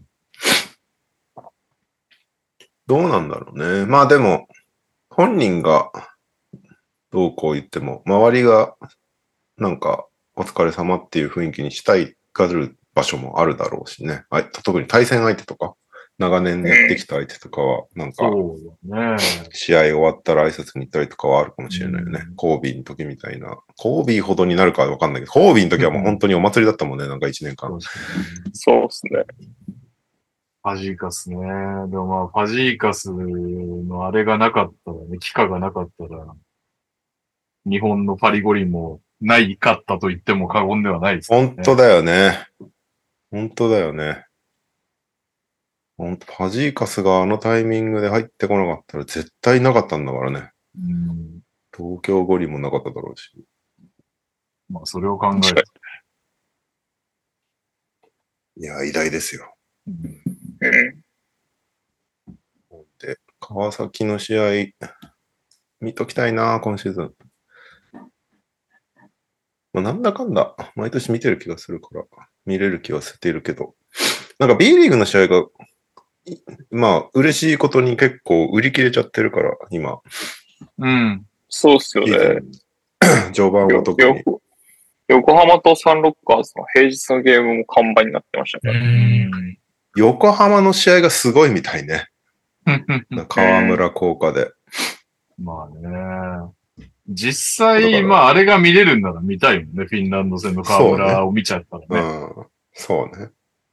まあでもなんか B リーグの河村もっとすごかったりするじゃん。まあそうっすね。見たいよね、やっぱね。だからアウェイチームも結構、河村のいる B、横浜が来る試合ですみいや、たいな感じで。仙台もやってた、それ。仙台、仙台そうっすね。ハッシュタグ河村でやってましたからね。売ってるもんね。それぐらいやっぱ価値があるってことだもんな。うん楽しみだな。ね生きづらくなりそうなのがちょっとあれだけど。今シーズンどうなんですかね、横浜。ね横浜。横浜どうなんだろう。あれでもユートフ入ったんだっけ横浜って。いいとこユドオフいますよ。ねメンフィスレジェンド。メンフィスレジェンド。ユドオフ VS ジェッツとかはメンフィスレジェンド対決です。え？ユトフ、オリバー、スコットか。あ、そっか。スコットも入ったんだよね。やっぱ、去年よりちょっとメンバー落ちてるよね。おそらく。だジャクソンがいないのがどうしてもね、引っかかるよね。やっぱりね落ちてる味方になるんですね。僕強くなったと思ったんですけど。そんなことないですか？まあ、多分、河村選手のピックアンドロールの相手が、マスコットになったとだよね。そこで言うと、で、スコットが、じゃあ、チャールズ・ジャクソンよりフィニッシュするかってそんなことはない。で、ユトフに関しては、河村選手がいない時でも何かしらしてくれるかもしれないという若干の期待感はあるけど、うん。ピックアンドロールはできるうん。うん。って感じだよね。で、森川選手もいなくなっちゃったから、結構、河村選手い。国内選手、そっか。松崎がここ。抜けたの。松崎ね。松崎選手が急にプレイメーカーになったら、おおってなるよね。うん。赤本も抜けたんでしたっけ？ここも抜けたね。西野と杉浦が加わってるね。そう。どっちもいい選手だけど、プレイメイクはしない。プレイメイクではないよねうんキング海が覚醒するんですよ。ああ、でもそれは見たいけどね、普通に。キング会覚醒するんであれば。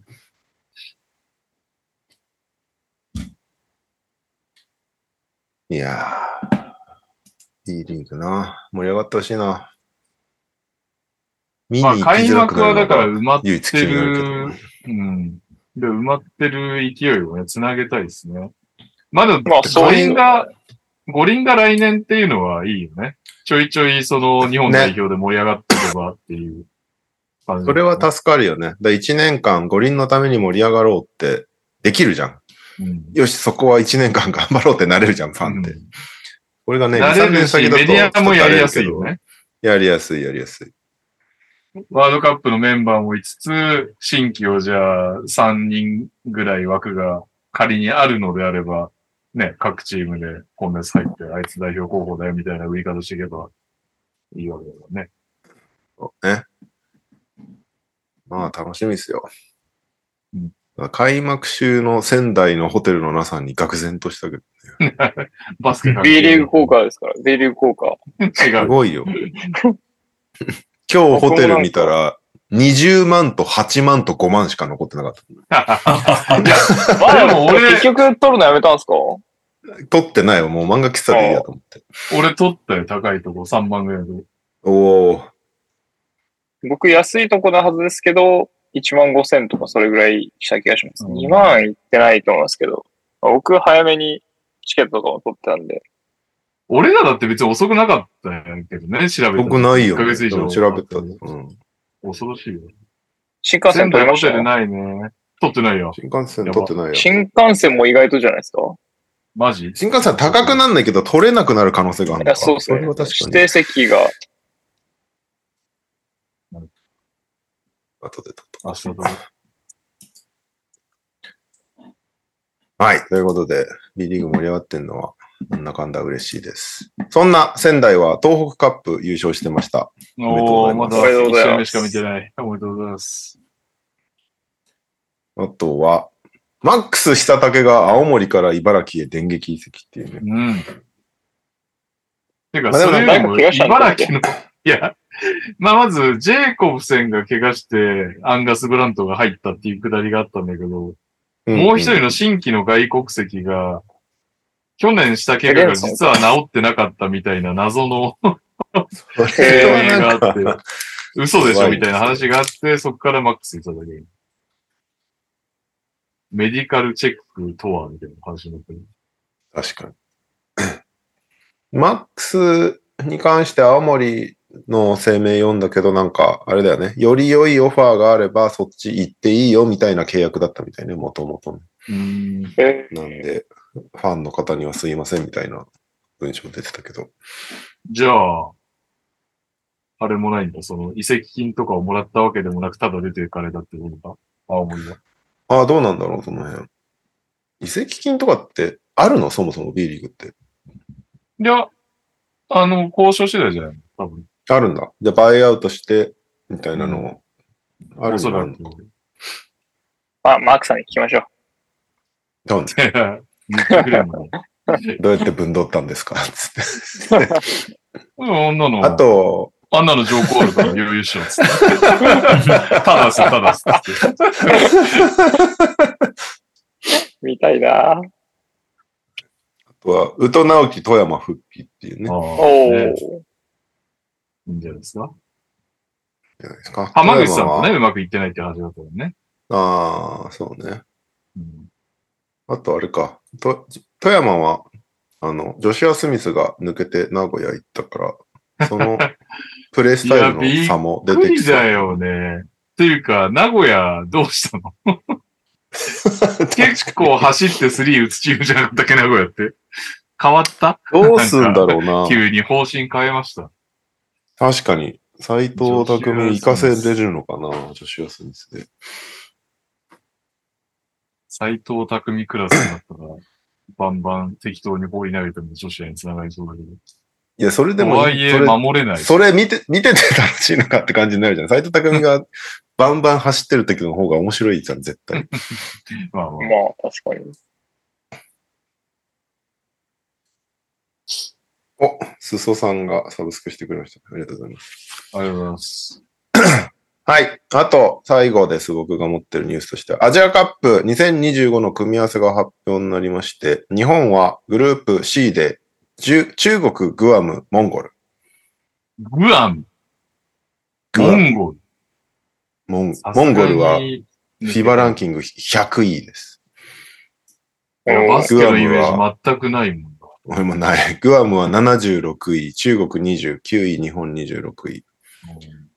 モンゴルのバスケのイメージ、俺、朝青龍だ。でも、モンゴル出身のやついたよね。バスケメックバターだっけ？あそっか、あの人モンゴルか。ああ。NBA 一人だけいたんじゃない？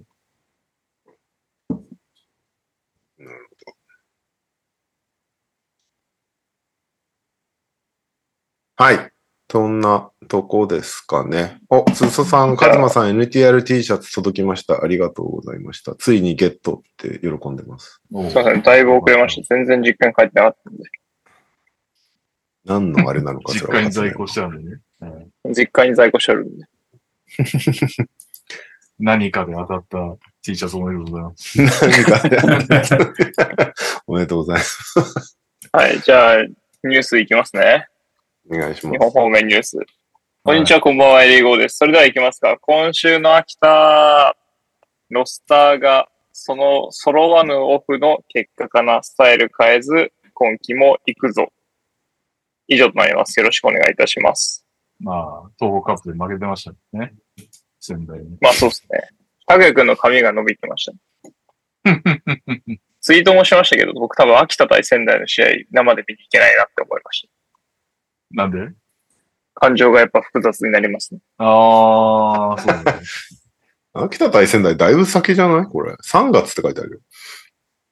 3月とか、まあ逆に僕そこら辺の方が行きたくなってる気がするんで、遠征しちゃうかみたいなノリに、もうシーズンも終盤だし、行っちゃうかっていう気分になってる気がしたんですけど、やめとこうと11思いました。月、11月8日に秋田であるよ。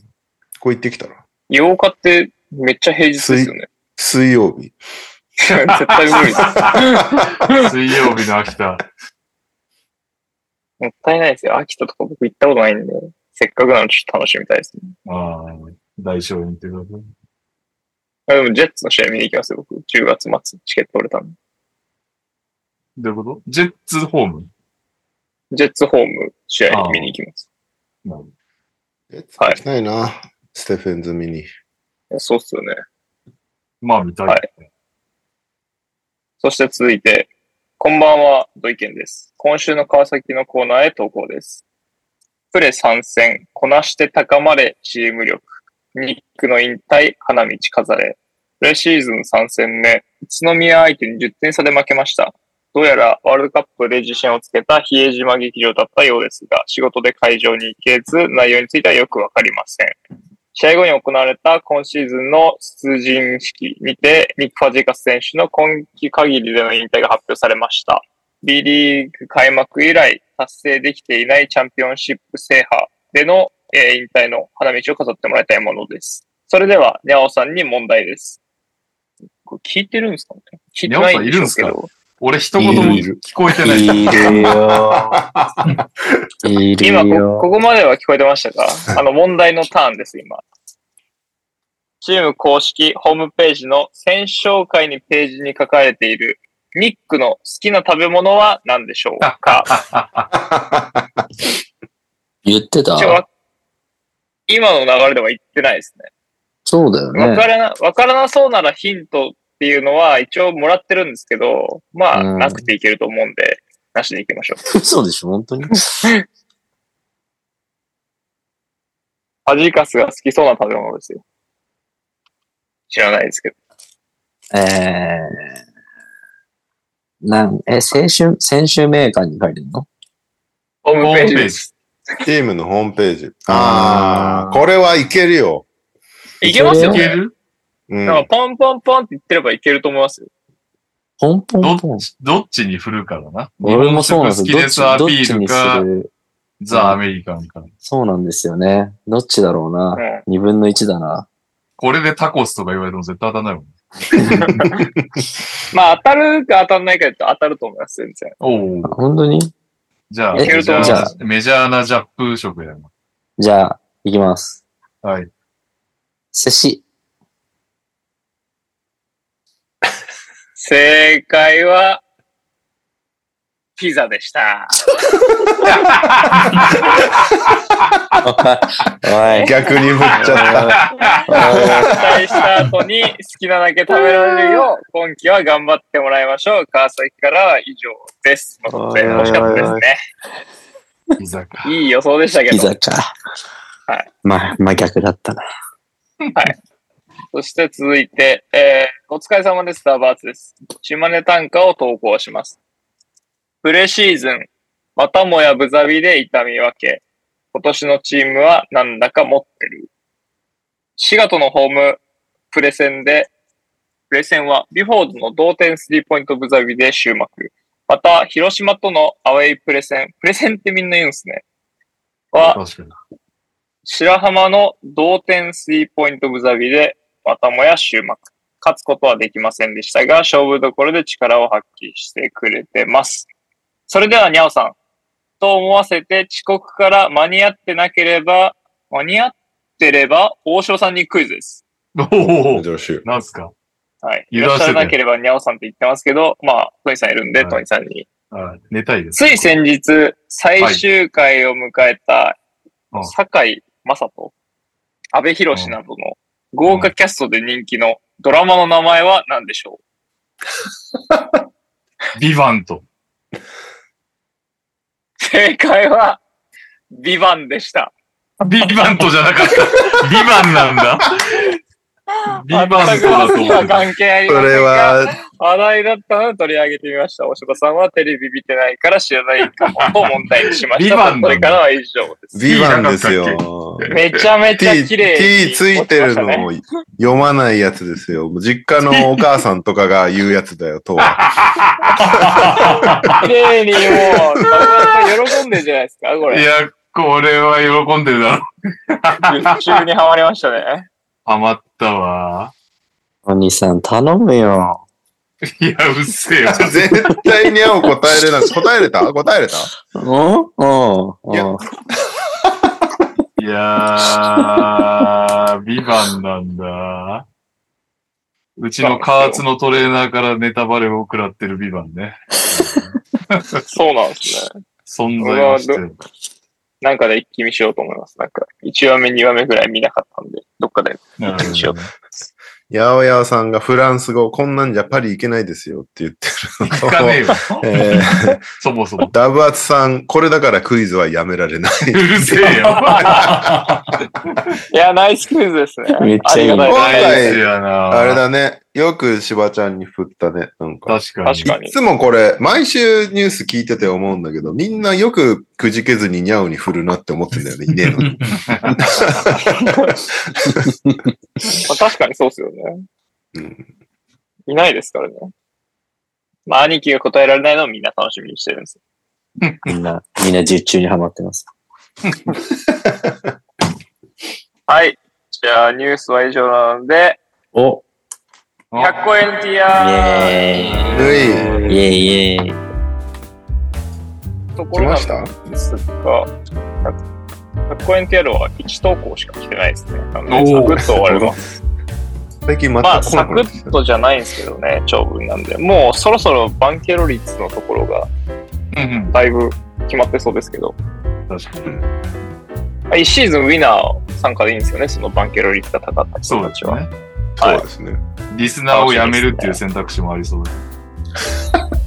あもう、リスナーやめるのは勝手ですけど、ウィナーは買ってもらいますからね。企画に参加してるんで、そこは。はい。はい、じゃあ行きます。はい。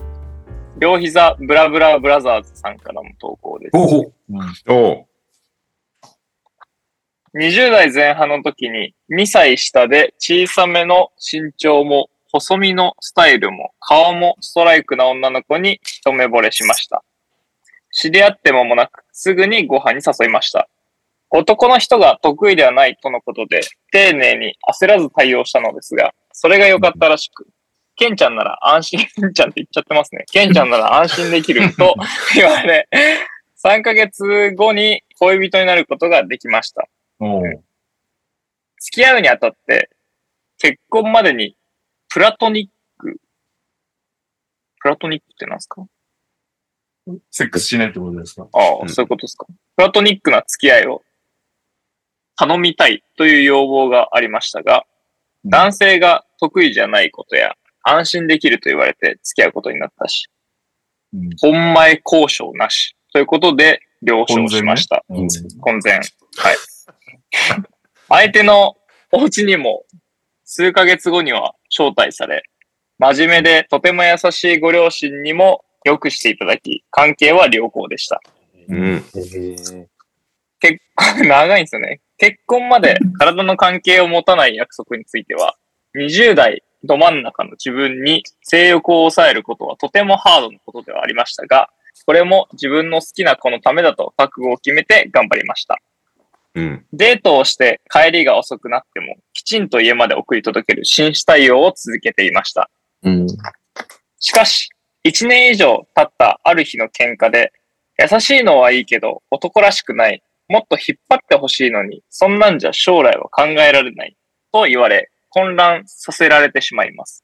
ああ、なるほどね。うん。それまで相手の意見を聞きながら物事を決めていたし、基本彼女には手は出さないというのは貫いていました。ただ、そういうのが物足りないと言われてしまい、どうすべきか悩むようになります。うん。うん。そこからというもの、相手の意見を聞かずに、こちらで物事を決めてみた結果、はまらず不機嫌になる彼女。婚前交渉がなしと言われ、言ったけど、その前、その手前もしないのが消極的に思われたのかの、思われたのかと思い、うん。肩を抱き寄せてみれば、男が苦手って言ってたのに、そんなことするなんて、とキレられる。それもそダメだ。れじゃあ、肩を抱き寄せるもダメだ。確かに。もっとハードなこと想像してたわ、今。その手前で。それじゃあ、手つなぐぐらいなら、と、デート中に手をつないでみたら、手荒れしやすいから、手は繋がないのと断られました。わけがわからなくなり、何が悪かったのか、どうしたらよかったのか、うん聞けば、聞かないとわからないのはダメと一周される始末。なんとか粘り強く対応しましたが、仲直りしてもどうもうまくいかない日々を送っていました。うん。そんなある日、SNS 経由で彼女が女の子と映画に行っていたことを知りました。あしかし、その映画は直近に自分も誘っていたのに、こういうのは好きじゃないと断られた作品。あ。しかも、投稿の写真は二人で手を繋いでいました。あんなに嫌がってたのに、友達とは手繋ぐんじゃん。と、さすがに怒りました。うん、そこで彼女を呼び出し、これはないんじゃないかと言いました。うん、するとうん彼女はこう言ったのです。うん、私、本当はレズビアンなのと。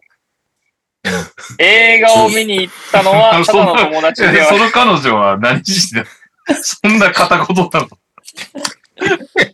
ちょ、それは僕の読み方の問題それは読み方の問題だね。映画を見に行ったのは、ただの友達ではなく、意中の女の子であり、あれはデートだった。手を繋いでいたのは相手のことを好きだから、だと言われました。うん。彼女は浮気をしていたのです。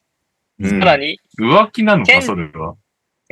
さらに、ケンちゃんと付き合ったのは、男と付き合っておけば、レズビアンって周りにバレないから、だと宣告され、だけど、もしかしたらこのままでいれば、いつかちゃんと好きになるかもしれないから、別れないで関係は続けてほしいと言われました。ええさすがにそれは無理だと伝えたところ、だって、ケンちゃんが悪いんでしょ？あなたが私に好きにならせてくれたら悩まなくて済むのに、もっとしっかりしてよ。私だったらこんなこと言われたら、早く惚れさせてみるのに、との返答。これにより、100年の声は音を立てて崩れました。学生時代にレズビアンであることを知らされて、いじめにあったらしく、その辛さは理解できました。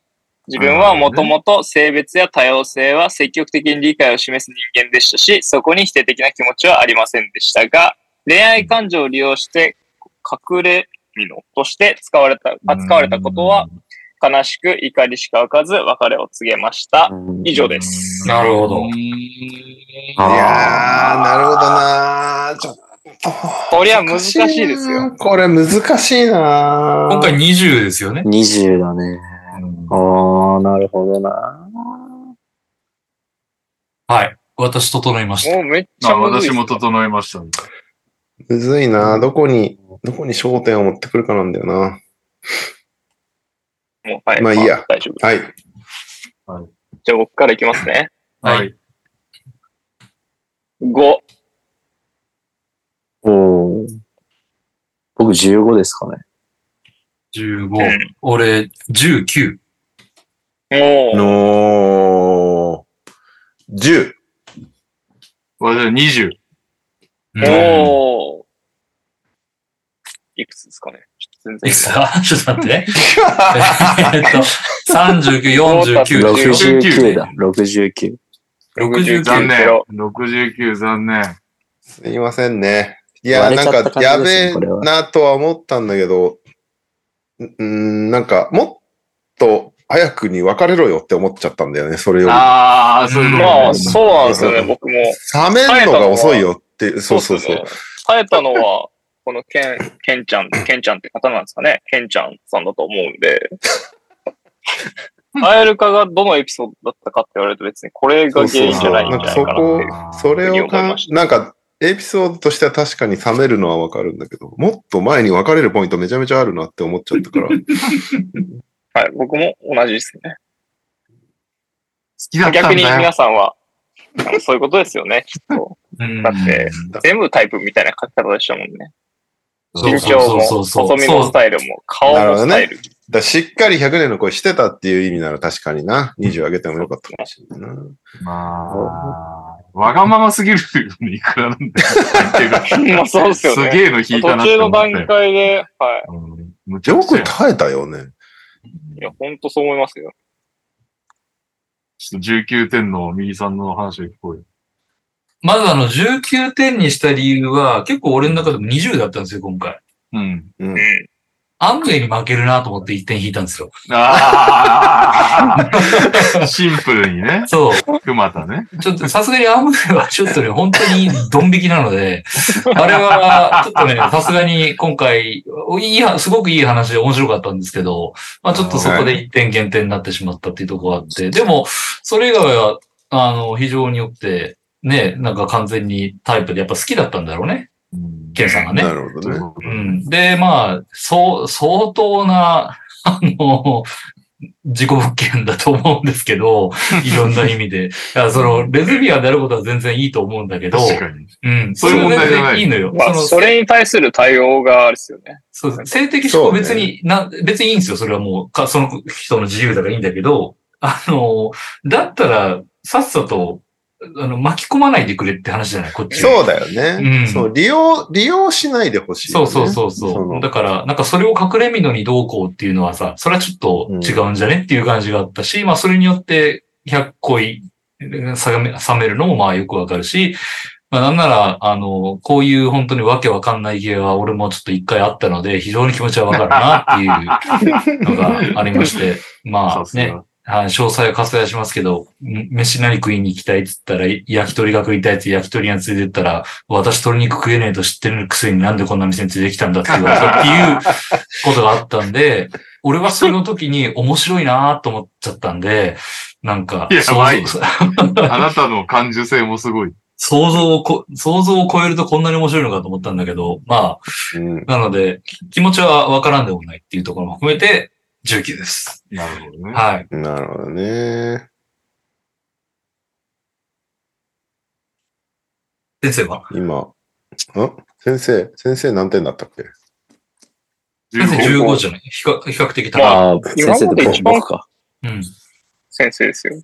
先生。え、いや、でも、右さんと大体一緒ですね。なんか、その、親も今日、なんていうの親も紹介されてるし、これから、だんだん、こう、進展していくっていう希望がある状態だったと思うんで、続けてたと思うんですけど、うん。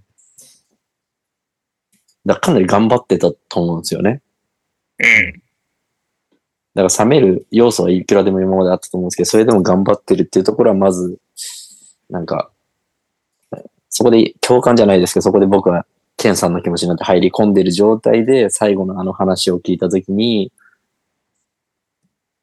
まあ結構言われたらズタボロになるだろう、冷める以上にズタボロになるだろうなって思ったので、うん。まあちょっと心の、こう、なんていうんですか。ちょっと聞いてて苦しい気持ちになったので、高得点を出したっていう感じですかね。ただなんか、うん。アムウェイには勝てないんで15にしたかなってぐらいです。あ すげえなあオーランドマジック。アム強いんだよなうんで、でもなんかすごい頑張ってた、大好きだったけど冷めてしまうレベルの出来事だったっていうところでやっぱ高得点じゃないかなと僕は思いました。うん。僕僕的には。ね。いや、そうなんだよね。な、うん、ど高得点なんだけどな。うん、そうだね。人ビル人それぞれです。俺、うん、そう。俺はビルドアップで分かれるなっていうのがどうしてもさ。はい。そして、このタイミングで100個の投稿が来ましたので、追加で読ませていただきます。はい。おおーこんばんは、としひさです。100個 NTR への投稿です。としひさ、企画を理解してないんですよね。確かに、前なんかひどいの来たよね。そうなんですよ。としひさくんはそうっすよ。まあ若いんでね。それ、は、私が大学に入学して直後の出会いでした。うん。バスケのインカレサークルの新刊に参加したとき、他大学の女性の先輩といい感じに話が盛り上がりました。たまたま帰る方向も一緒で、電車の中で和気あいあいとお話をしながら、新宿駅で解散しました。うん。えーその後もインスタの DM でやりとりしたら、ご飯をおごってもらったり、祭りへ連れ、祭りへ行ったりと、とても順調にことは進んできました。そこで、とある日、洗濯を手伝ってほしいから家に来てほしいという LINE がう。ん。うん。うん。これ、これはもうベッドインコース。でもうんまだ付き合ってないし。と、純粋な心を持っていた私は少し戸惑いましたが、好きな人からの誘いに断りを入れるはずもなく、数日後先輩の一人暮らしの家へ、そこで事件が起こったのです。うん。一応手土産でシュークリームを買ってきた私は、食べながら一緒にネットフリックスを見ようと提案しました。うん。うん。適当につけたドラえもんの映画が進んでいくにつれ、二人の体となんてドラえもんなんだよ。二人の身体的よりもだんだんと近づいていき、お互いが触れ合うと思ったその瞬間。ドラえもんで？近づくのすごいですよね。ピンポーン。インターホンが急になりました。うん。私、出てくるね、と言った先輩と、訪問者との会話に聞き耳を立てていると、警察です、という声が。どうやら、私服警察が来ていたようです。さらに話を聞いていると、私は、こう思えてきました。あれ先輩、逮捕されてね。どうやら先輩は大学の寮で他の人のお金をたくさん盗んでいたみたいです。本当に衝撃的でした。そこで先輩の恋心が全て砕け散ったのです。人生で初めての事情聴取を受けた私は、本当に何も知らないんですねという質問に対して、一切知りませんと即答。しかし、そんな盗んだお金をでご飯をご馳走してもらったことに対して、多大なる罪悪感を抱き、二度と私はそのサークルに顔を渡さなかった末、バレーボールを新しく始めることになりました。以上、私のカエル化話でした。よろしくお願いいたします。いやー、面白い。いやいやー、ー、すげえよ、な。うん。ちゃんと企画理解し始めてますわ。成長、成長してる成長。ここに来て、面いや、白い。すごいな。全然俺の半分以下しか生きてなさそうなのに。よくそんなん捕まえた。はいうんいいですか大丈夫です。大丈夫です。うん。はい。兄貴いいですか？はい。?15。うん。12。えー、20。お？おおあ、19。お？20。おおー。いくつだ？59のニャオがなんだっけ ?12?71? 12です。12です。で、15? ?86。おー。おー。上位かな？うん。上位っすね。上位で3位にはなった気がする。なったかな？なったかもね。うんおおめでとう成ございます長してる。おめでとうございます、としひささん。いいやー、素晴らしい。やーすごい経意外験だな。と、ニャオとカズマは低かった。ね。低かったね。低いっすか？高いと思いますけど、なんかちょっと、面白いなって多分なりそうな気がしたんで、あの、うんカエル化というよりかは。うん。なるほど。うんあと多分。恋、恋、恋具合も足りてないですね。恋するならドラマ見ないと思うんで。まあまあまあまあまあ、確かに。ねう。ん。はい恋具合まだ足りてないです。100年後以下はちょっとね、うん。ドラえもん一個前の投稿からのこう、恋の落差が結構あったなっていう気がしました。うん。俺もそうなんですよね。なんか、結局、年下ちゃんと恋してねえだろうぐらいに思っちゃったんで、そうっすね。ベッドイン、ベッドインチャンスばっかかかってただろうって思いながら聞いてたんで。間違いないです。間違いない。まあ確かにね。ただ、でも思ったよりき、ちゃんと刻んでない？お祭り行ったり、うん。あ、まあそうね。確かにね。おごってもらったり、盗んだ金でそんな。金で。おごってもらったのがあれに めっちゃなったよね面白いですよね。なんかがっつり知り合っても、インスタの DM でやり取りするんだなっていうのがすごい若いなって思っああ、そうね。LINE じゃないんだよね、多分ね。た。ね。うん。俺結構これ、今回アムウェイに匹敵する感じだったんだけど。ね20、20だ20、もんね。20。あの、犯罪、犯罪を犯した犯罪系、犯罪系。犯罪を犯して警察来るって相当だよ、もう。バレてんじゃん、しかも。確かに。しかもね、相当常習犯ね。領内で通報されてるってことだよ。もうみんな知ってるってことでしょ。そう絶対あいつだってことになってるわけでしょ、もう。年下はなんで分かんなかったんだあ、違う大学だからか。そう。そうで、インカルだからね。そこにさ、ウキウキして行ってさ、なんでかわかんないけど、ドラえもん見てたらさ、あの、その数時間後に警察に事情聴取受けるわけでしょ？結構な仕打ちだよね、それね。すごいよね。それよりもさ、洗濯手伝っては普通なの？どういうこと？洗濯って、どういうこと？何を手伝いに行くの？洗濯って。いや、まうんあ、金盗みたかっただけだと思うんで、別になんじゃないですか。なんでも、なんでもよかったんじゃない？年下が金を盗まれようとしてたってこと？嘘でしょ。そうなの？え、金、え、洗濯手伝ってって女性の先輩が言ったんじゃないんですか？そういうこと。そうでしょ。そう、そうでしょ？うん。え、だからその先輩は別に、なんかその誘い文句なんて何でもよくて、い家に来てくれそうなワードを言っただけ、それが洗濯手伝ってだっただけですよね。いや、年そうだけど、下が、年下にはおごってた金を使ってたわけだから、年下は一応恋愛対象だったじゃないの。え、どういうことですか？え、年下から金を取ろうとしてたって思ってことないかった。うん。金を取ろうとしてたんじゃないですえ、そうマジであ、そうなの？え本当に？え違います？本当に？違僕のうと思解釈うけど。、僕の解釈はただのカモだと思ってるんですけど。物語の理解力がここまで違うとは。だって、そうなんだ。え、それは全く頭をさそれは全くね、あ、本当ですか？僕カモられたんだなとしか思わなかったんですよ。年下呼んで金を取ろうとしてたってこと？この女じゃないですか。そうですよ。じゃあギリ警察に助けられた。めっちゃいいいい話ってこと？いい、いい話ですよ。日本の警察よくやったっていうエピソードじゃないですか。なるほど。違うでしょ。違います。すごいね、なんか。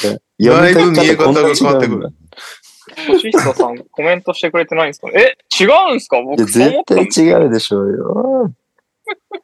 年下、あ、えー年下、チャット、初めてのチャット、こうやって逮捕されてるんだなって勉強になりました。その後、カズマの解説を聞いて、金取られたかもしれないのか、警察ナイスって言ってますね。気づいてないね、これ、年下。え これ僕が、僕の解釈が変なんですかね？でも、あれでしょ、その年下も外学生なわけでしょ？はい。そう学生だよね。大して金を持ってないんじゃない？え、でも大学の寮内で盗みを働いてる人ですよ。でもその両内にはさ、ある程度その蓄えというか、持ってるわけじゃん。なんかその財布だけじゃなくて、いろんなああ、ところに。なるほどね。ああだから住んでるからね、足りなそこに。足りなくなったんじゃないですかだって、他大学、他大学から呼び寄せてくれば別にバレないじゃないですでも、寮内ではね自分の家呼ぶそんなあれか。かな？なんか、あの、そうなんですかねパパ活女子が親父を睡眠薬で眠らせて、その間に財布から金を抜くみたいなことをやるかな？こんな。ええだってドラえもんで体が近づくんですよ。恋じゃないですって、それはもう。ドラえもんはね、なんかね、違和感しかないんだよ、やっぱり。で、あとあの、洗濯手伝ってもわけわかんないんだよ。いや、何そうですわかんないよ。洗濯手伝ってがわけわかんないんで。確かに、洗濯手伝ってわけわからんし、ドラえもんで納得して一緒に見てるのも意味わからんから、恋ではないね、女性側からすると。そうですよ。じゃあやっぱ金狙いだったのか。いや、でも別にセックスしたかったんじゃないですか、女性が。あ、それも。ね、それも全然あると思いますよ。だから、俺、恋俺もはしてないとトニ思いますけど。さん寄りの感覚なんだよな、うんこの話聞いてて。でも下上で、下上で採用してくれれば、欲にまみれてんだ。すべての欲を年下で満たそうとしてる。か、することで取りやすくなると思ったら、どっちかじゃないですか。確かに疲れ果てて寝かせるってパターンもあーそうねシャシャワー浴びてきれるとかね。ドラえもんどっちが提案したんだろうな気になるな。まあ確かに。しゅ、まあはい。面白かった。いや、面白かった。面白かったね。面白かったうん。ということで、うん。普通オタが一件ございますので、普通オタのコーナーでございます。もう眠い限界ですよ、僕は。いや、これす、すぐ、すぐ終わりますよ。お疲れ様です。平井大輔です。お右さんに質問というかクイズなのですが、おはい。先日の You は何しに日本へというテレビ番組で、うん安室奈美恵のファンが登場し、お熊本の安室奈美恵ファンが経営するあるバーが出てきました。へえ。こちら、安室奈美恵ファンの中では有名なバーらしいのですが、その店名は何というか知っていますか？ええ熊本のバー？知らなないんで。ですく、なんでまた熊本の？ね。じゃあ、答えでいいですか？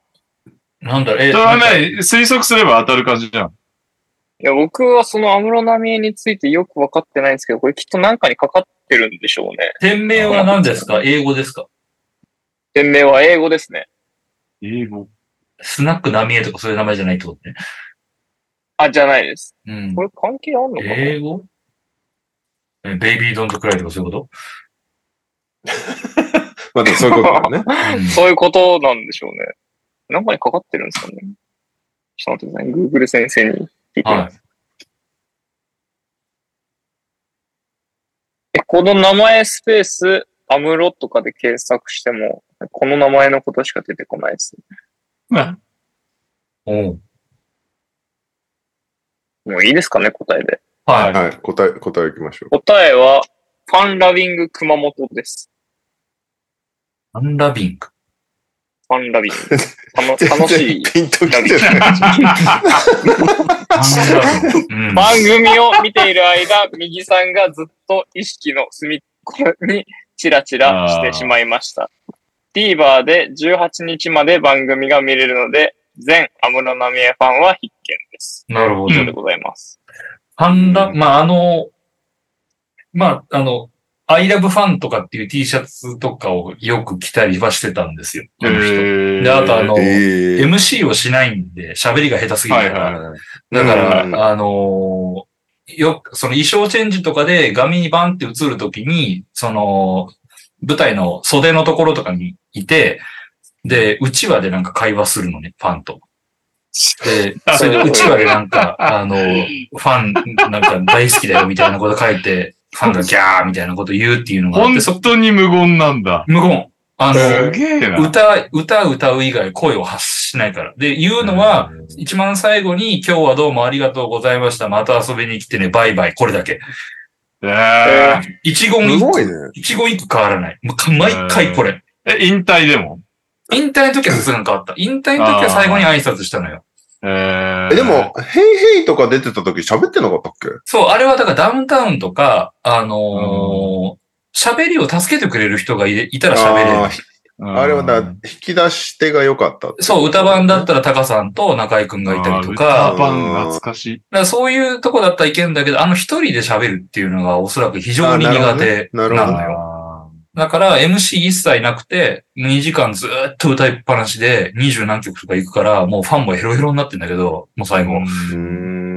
で、やるのがそれだけだったんで、まあそこでファンがどうこうとかっていうのがあるし、まあ今ここにあるけど、これが最後のラストライブのタオルなんですけど、これ I love ファンっていう。あ、そのファンなんだ。そっちのファンですね。こっちのファンは楽しいファンです。ええああ、そうだ、ね。もうね何もあ、今の話全部いらなかった今のやつちょっと編集でカットしてるいや、でもそれはちょっとわからんね。何なんだろう。ファンラビンあの、悪い。グ。FUN ってこと？か。はい、FUN です。えー、ちょっとわかんないですね。ちょ熊本行ったら聞いてますね、それは。楽しい、ね楽しいこと大好き、熊本ってこと？もう全く安室奈美恵関係ないじうん。なん、なんなんだろうね。まあ、店はすごそうですけどね。あの、さっき一応リンクを送ったんで、あの、お手つきで見てみてください。ありがとうございでは。エンディングでございます。よっしゃー。おやすみなさい。お疲れ様です。ザバーツです。エンディングへの投稿です。ウォシュレット使う派、使わない派でお願いします。続いて、エンディング、皆さんこんばんは。from 大根区？なんて言うんですか、これ。AKA 練馬区 to デトロイト、夢しかない、ヒッソンズ、ヤオヤオです。ヤッホヤオさん。はい。最近よくくれる。前回は長い時間、我らがピストンズについてご意見をいただきありがとうございました。発行人のカニンガムは確定、もう一人が覚醒する。これだに対するレオさんの主張したんですね。が面白かったです。さて、おオープニングの、オープニングのあ、テーマオープニングでくれたん。あ、オープニングでくれたやつですね。オープニングが2件漏れたんでエンディングに回します。はい。これは確定だ、間違いないと思ったこと、ものでお願いします。私は間違いない。NTR がまるでシリーズの宣伝の功績を認められ、セブンアイ・ホールディングスがスポンサーになる未来です。願望。ああ、これ間違いないはあるな。はい。最後、サクアルパパです。えー NBA 楽天プランの改定されました。そこで身近なことで解約になったことでお願いします。私の解約になったことは、セブンイレブンのツナマヨおにぎりが関西限定で味付け海苔だったのですが、半年くらい前に普通の海苔になりました。それ以来買う機会が減りました。とということ、で、ウォシュレット使うか使わない、えー、これは確定だ、間違いないと思ったこともの、うんえー、解約になったことでお願いします。えーとこないなぁなんだろう。最初の二つはあるな。あ、それはそうか。ウォシュレットはまたでもウ。ォシュレットはまあそうですね。うん。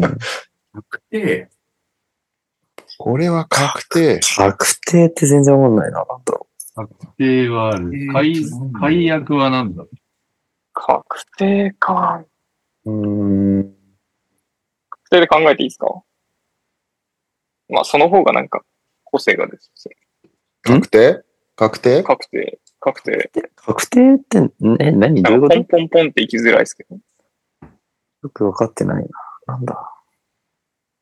あれがなんだっけ？あ、そうか。そのね。ヤオヤオさんのあれ自体が、セブンオープニングアイホールディングスが、セブンアイホールディングスが NTR のスポンサーになるのは確定だから、まあ、あれだよね。確定のレベルはだいぶ低い。だいぶ低いあそう確定で。そういうことか。うーん。うん。う難しいな。むずいっすね。ーん、むずいなうーん。なんだろ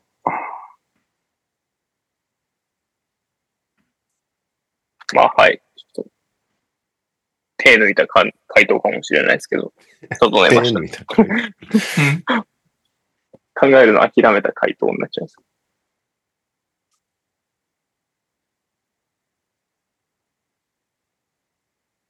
うう。うーーんん。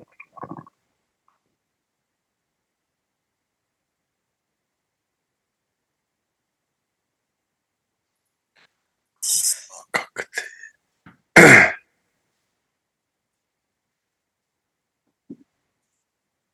うんえ、みんな決ま、決まったんですか？俺は決まった。僕ははい大丈夫です。え？ー何にも来ないまあ、なんでもいいんだよね。当たってなくてもいいわけだからね。そうですよ。何でもいいんですよ。はい。な。はい。では、はい。エンディングのテーマ任したはい。まあ、いつも通りにする予定ですけど、これは確定だ、間違いないと思ったこと、ものでお願いします。3、3、2、1。えー、楽天 NBA 撤退。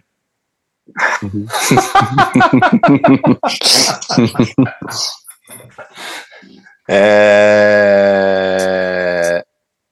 阪神優勝で道頓堀にいっぱい人が飛び込む。うんうんリロン・ブルックス MVP。確定だな。どう、どう確定を感じたの？ちょっと、ああ、みんなそういうじ時事ネタなんですね。僕は個人的な話ですけど、寿司に牛乳は合うは間違いないと思います。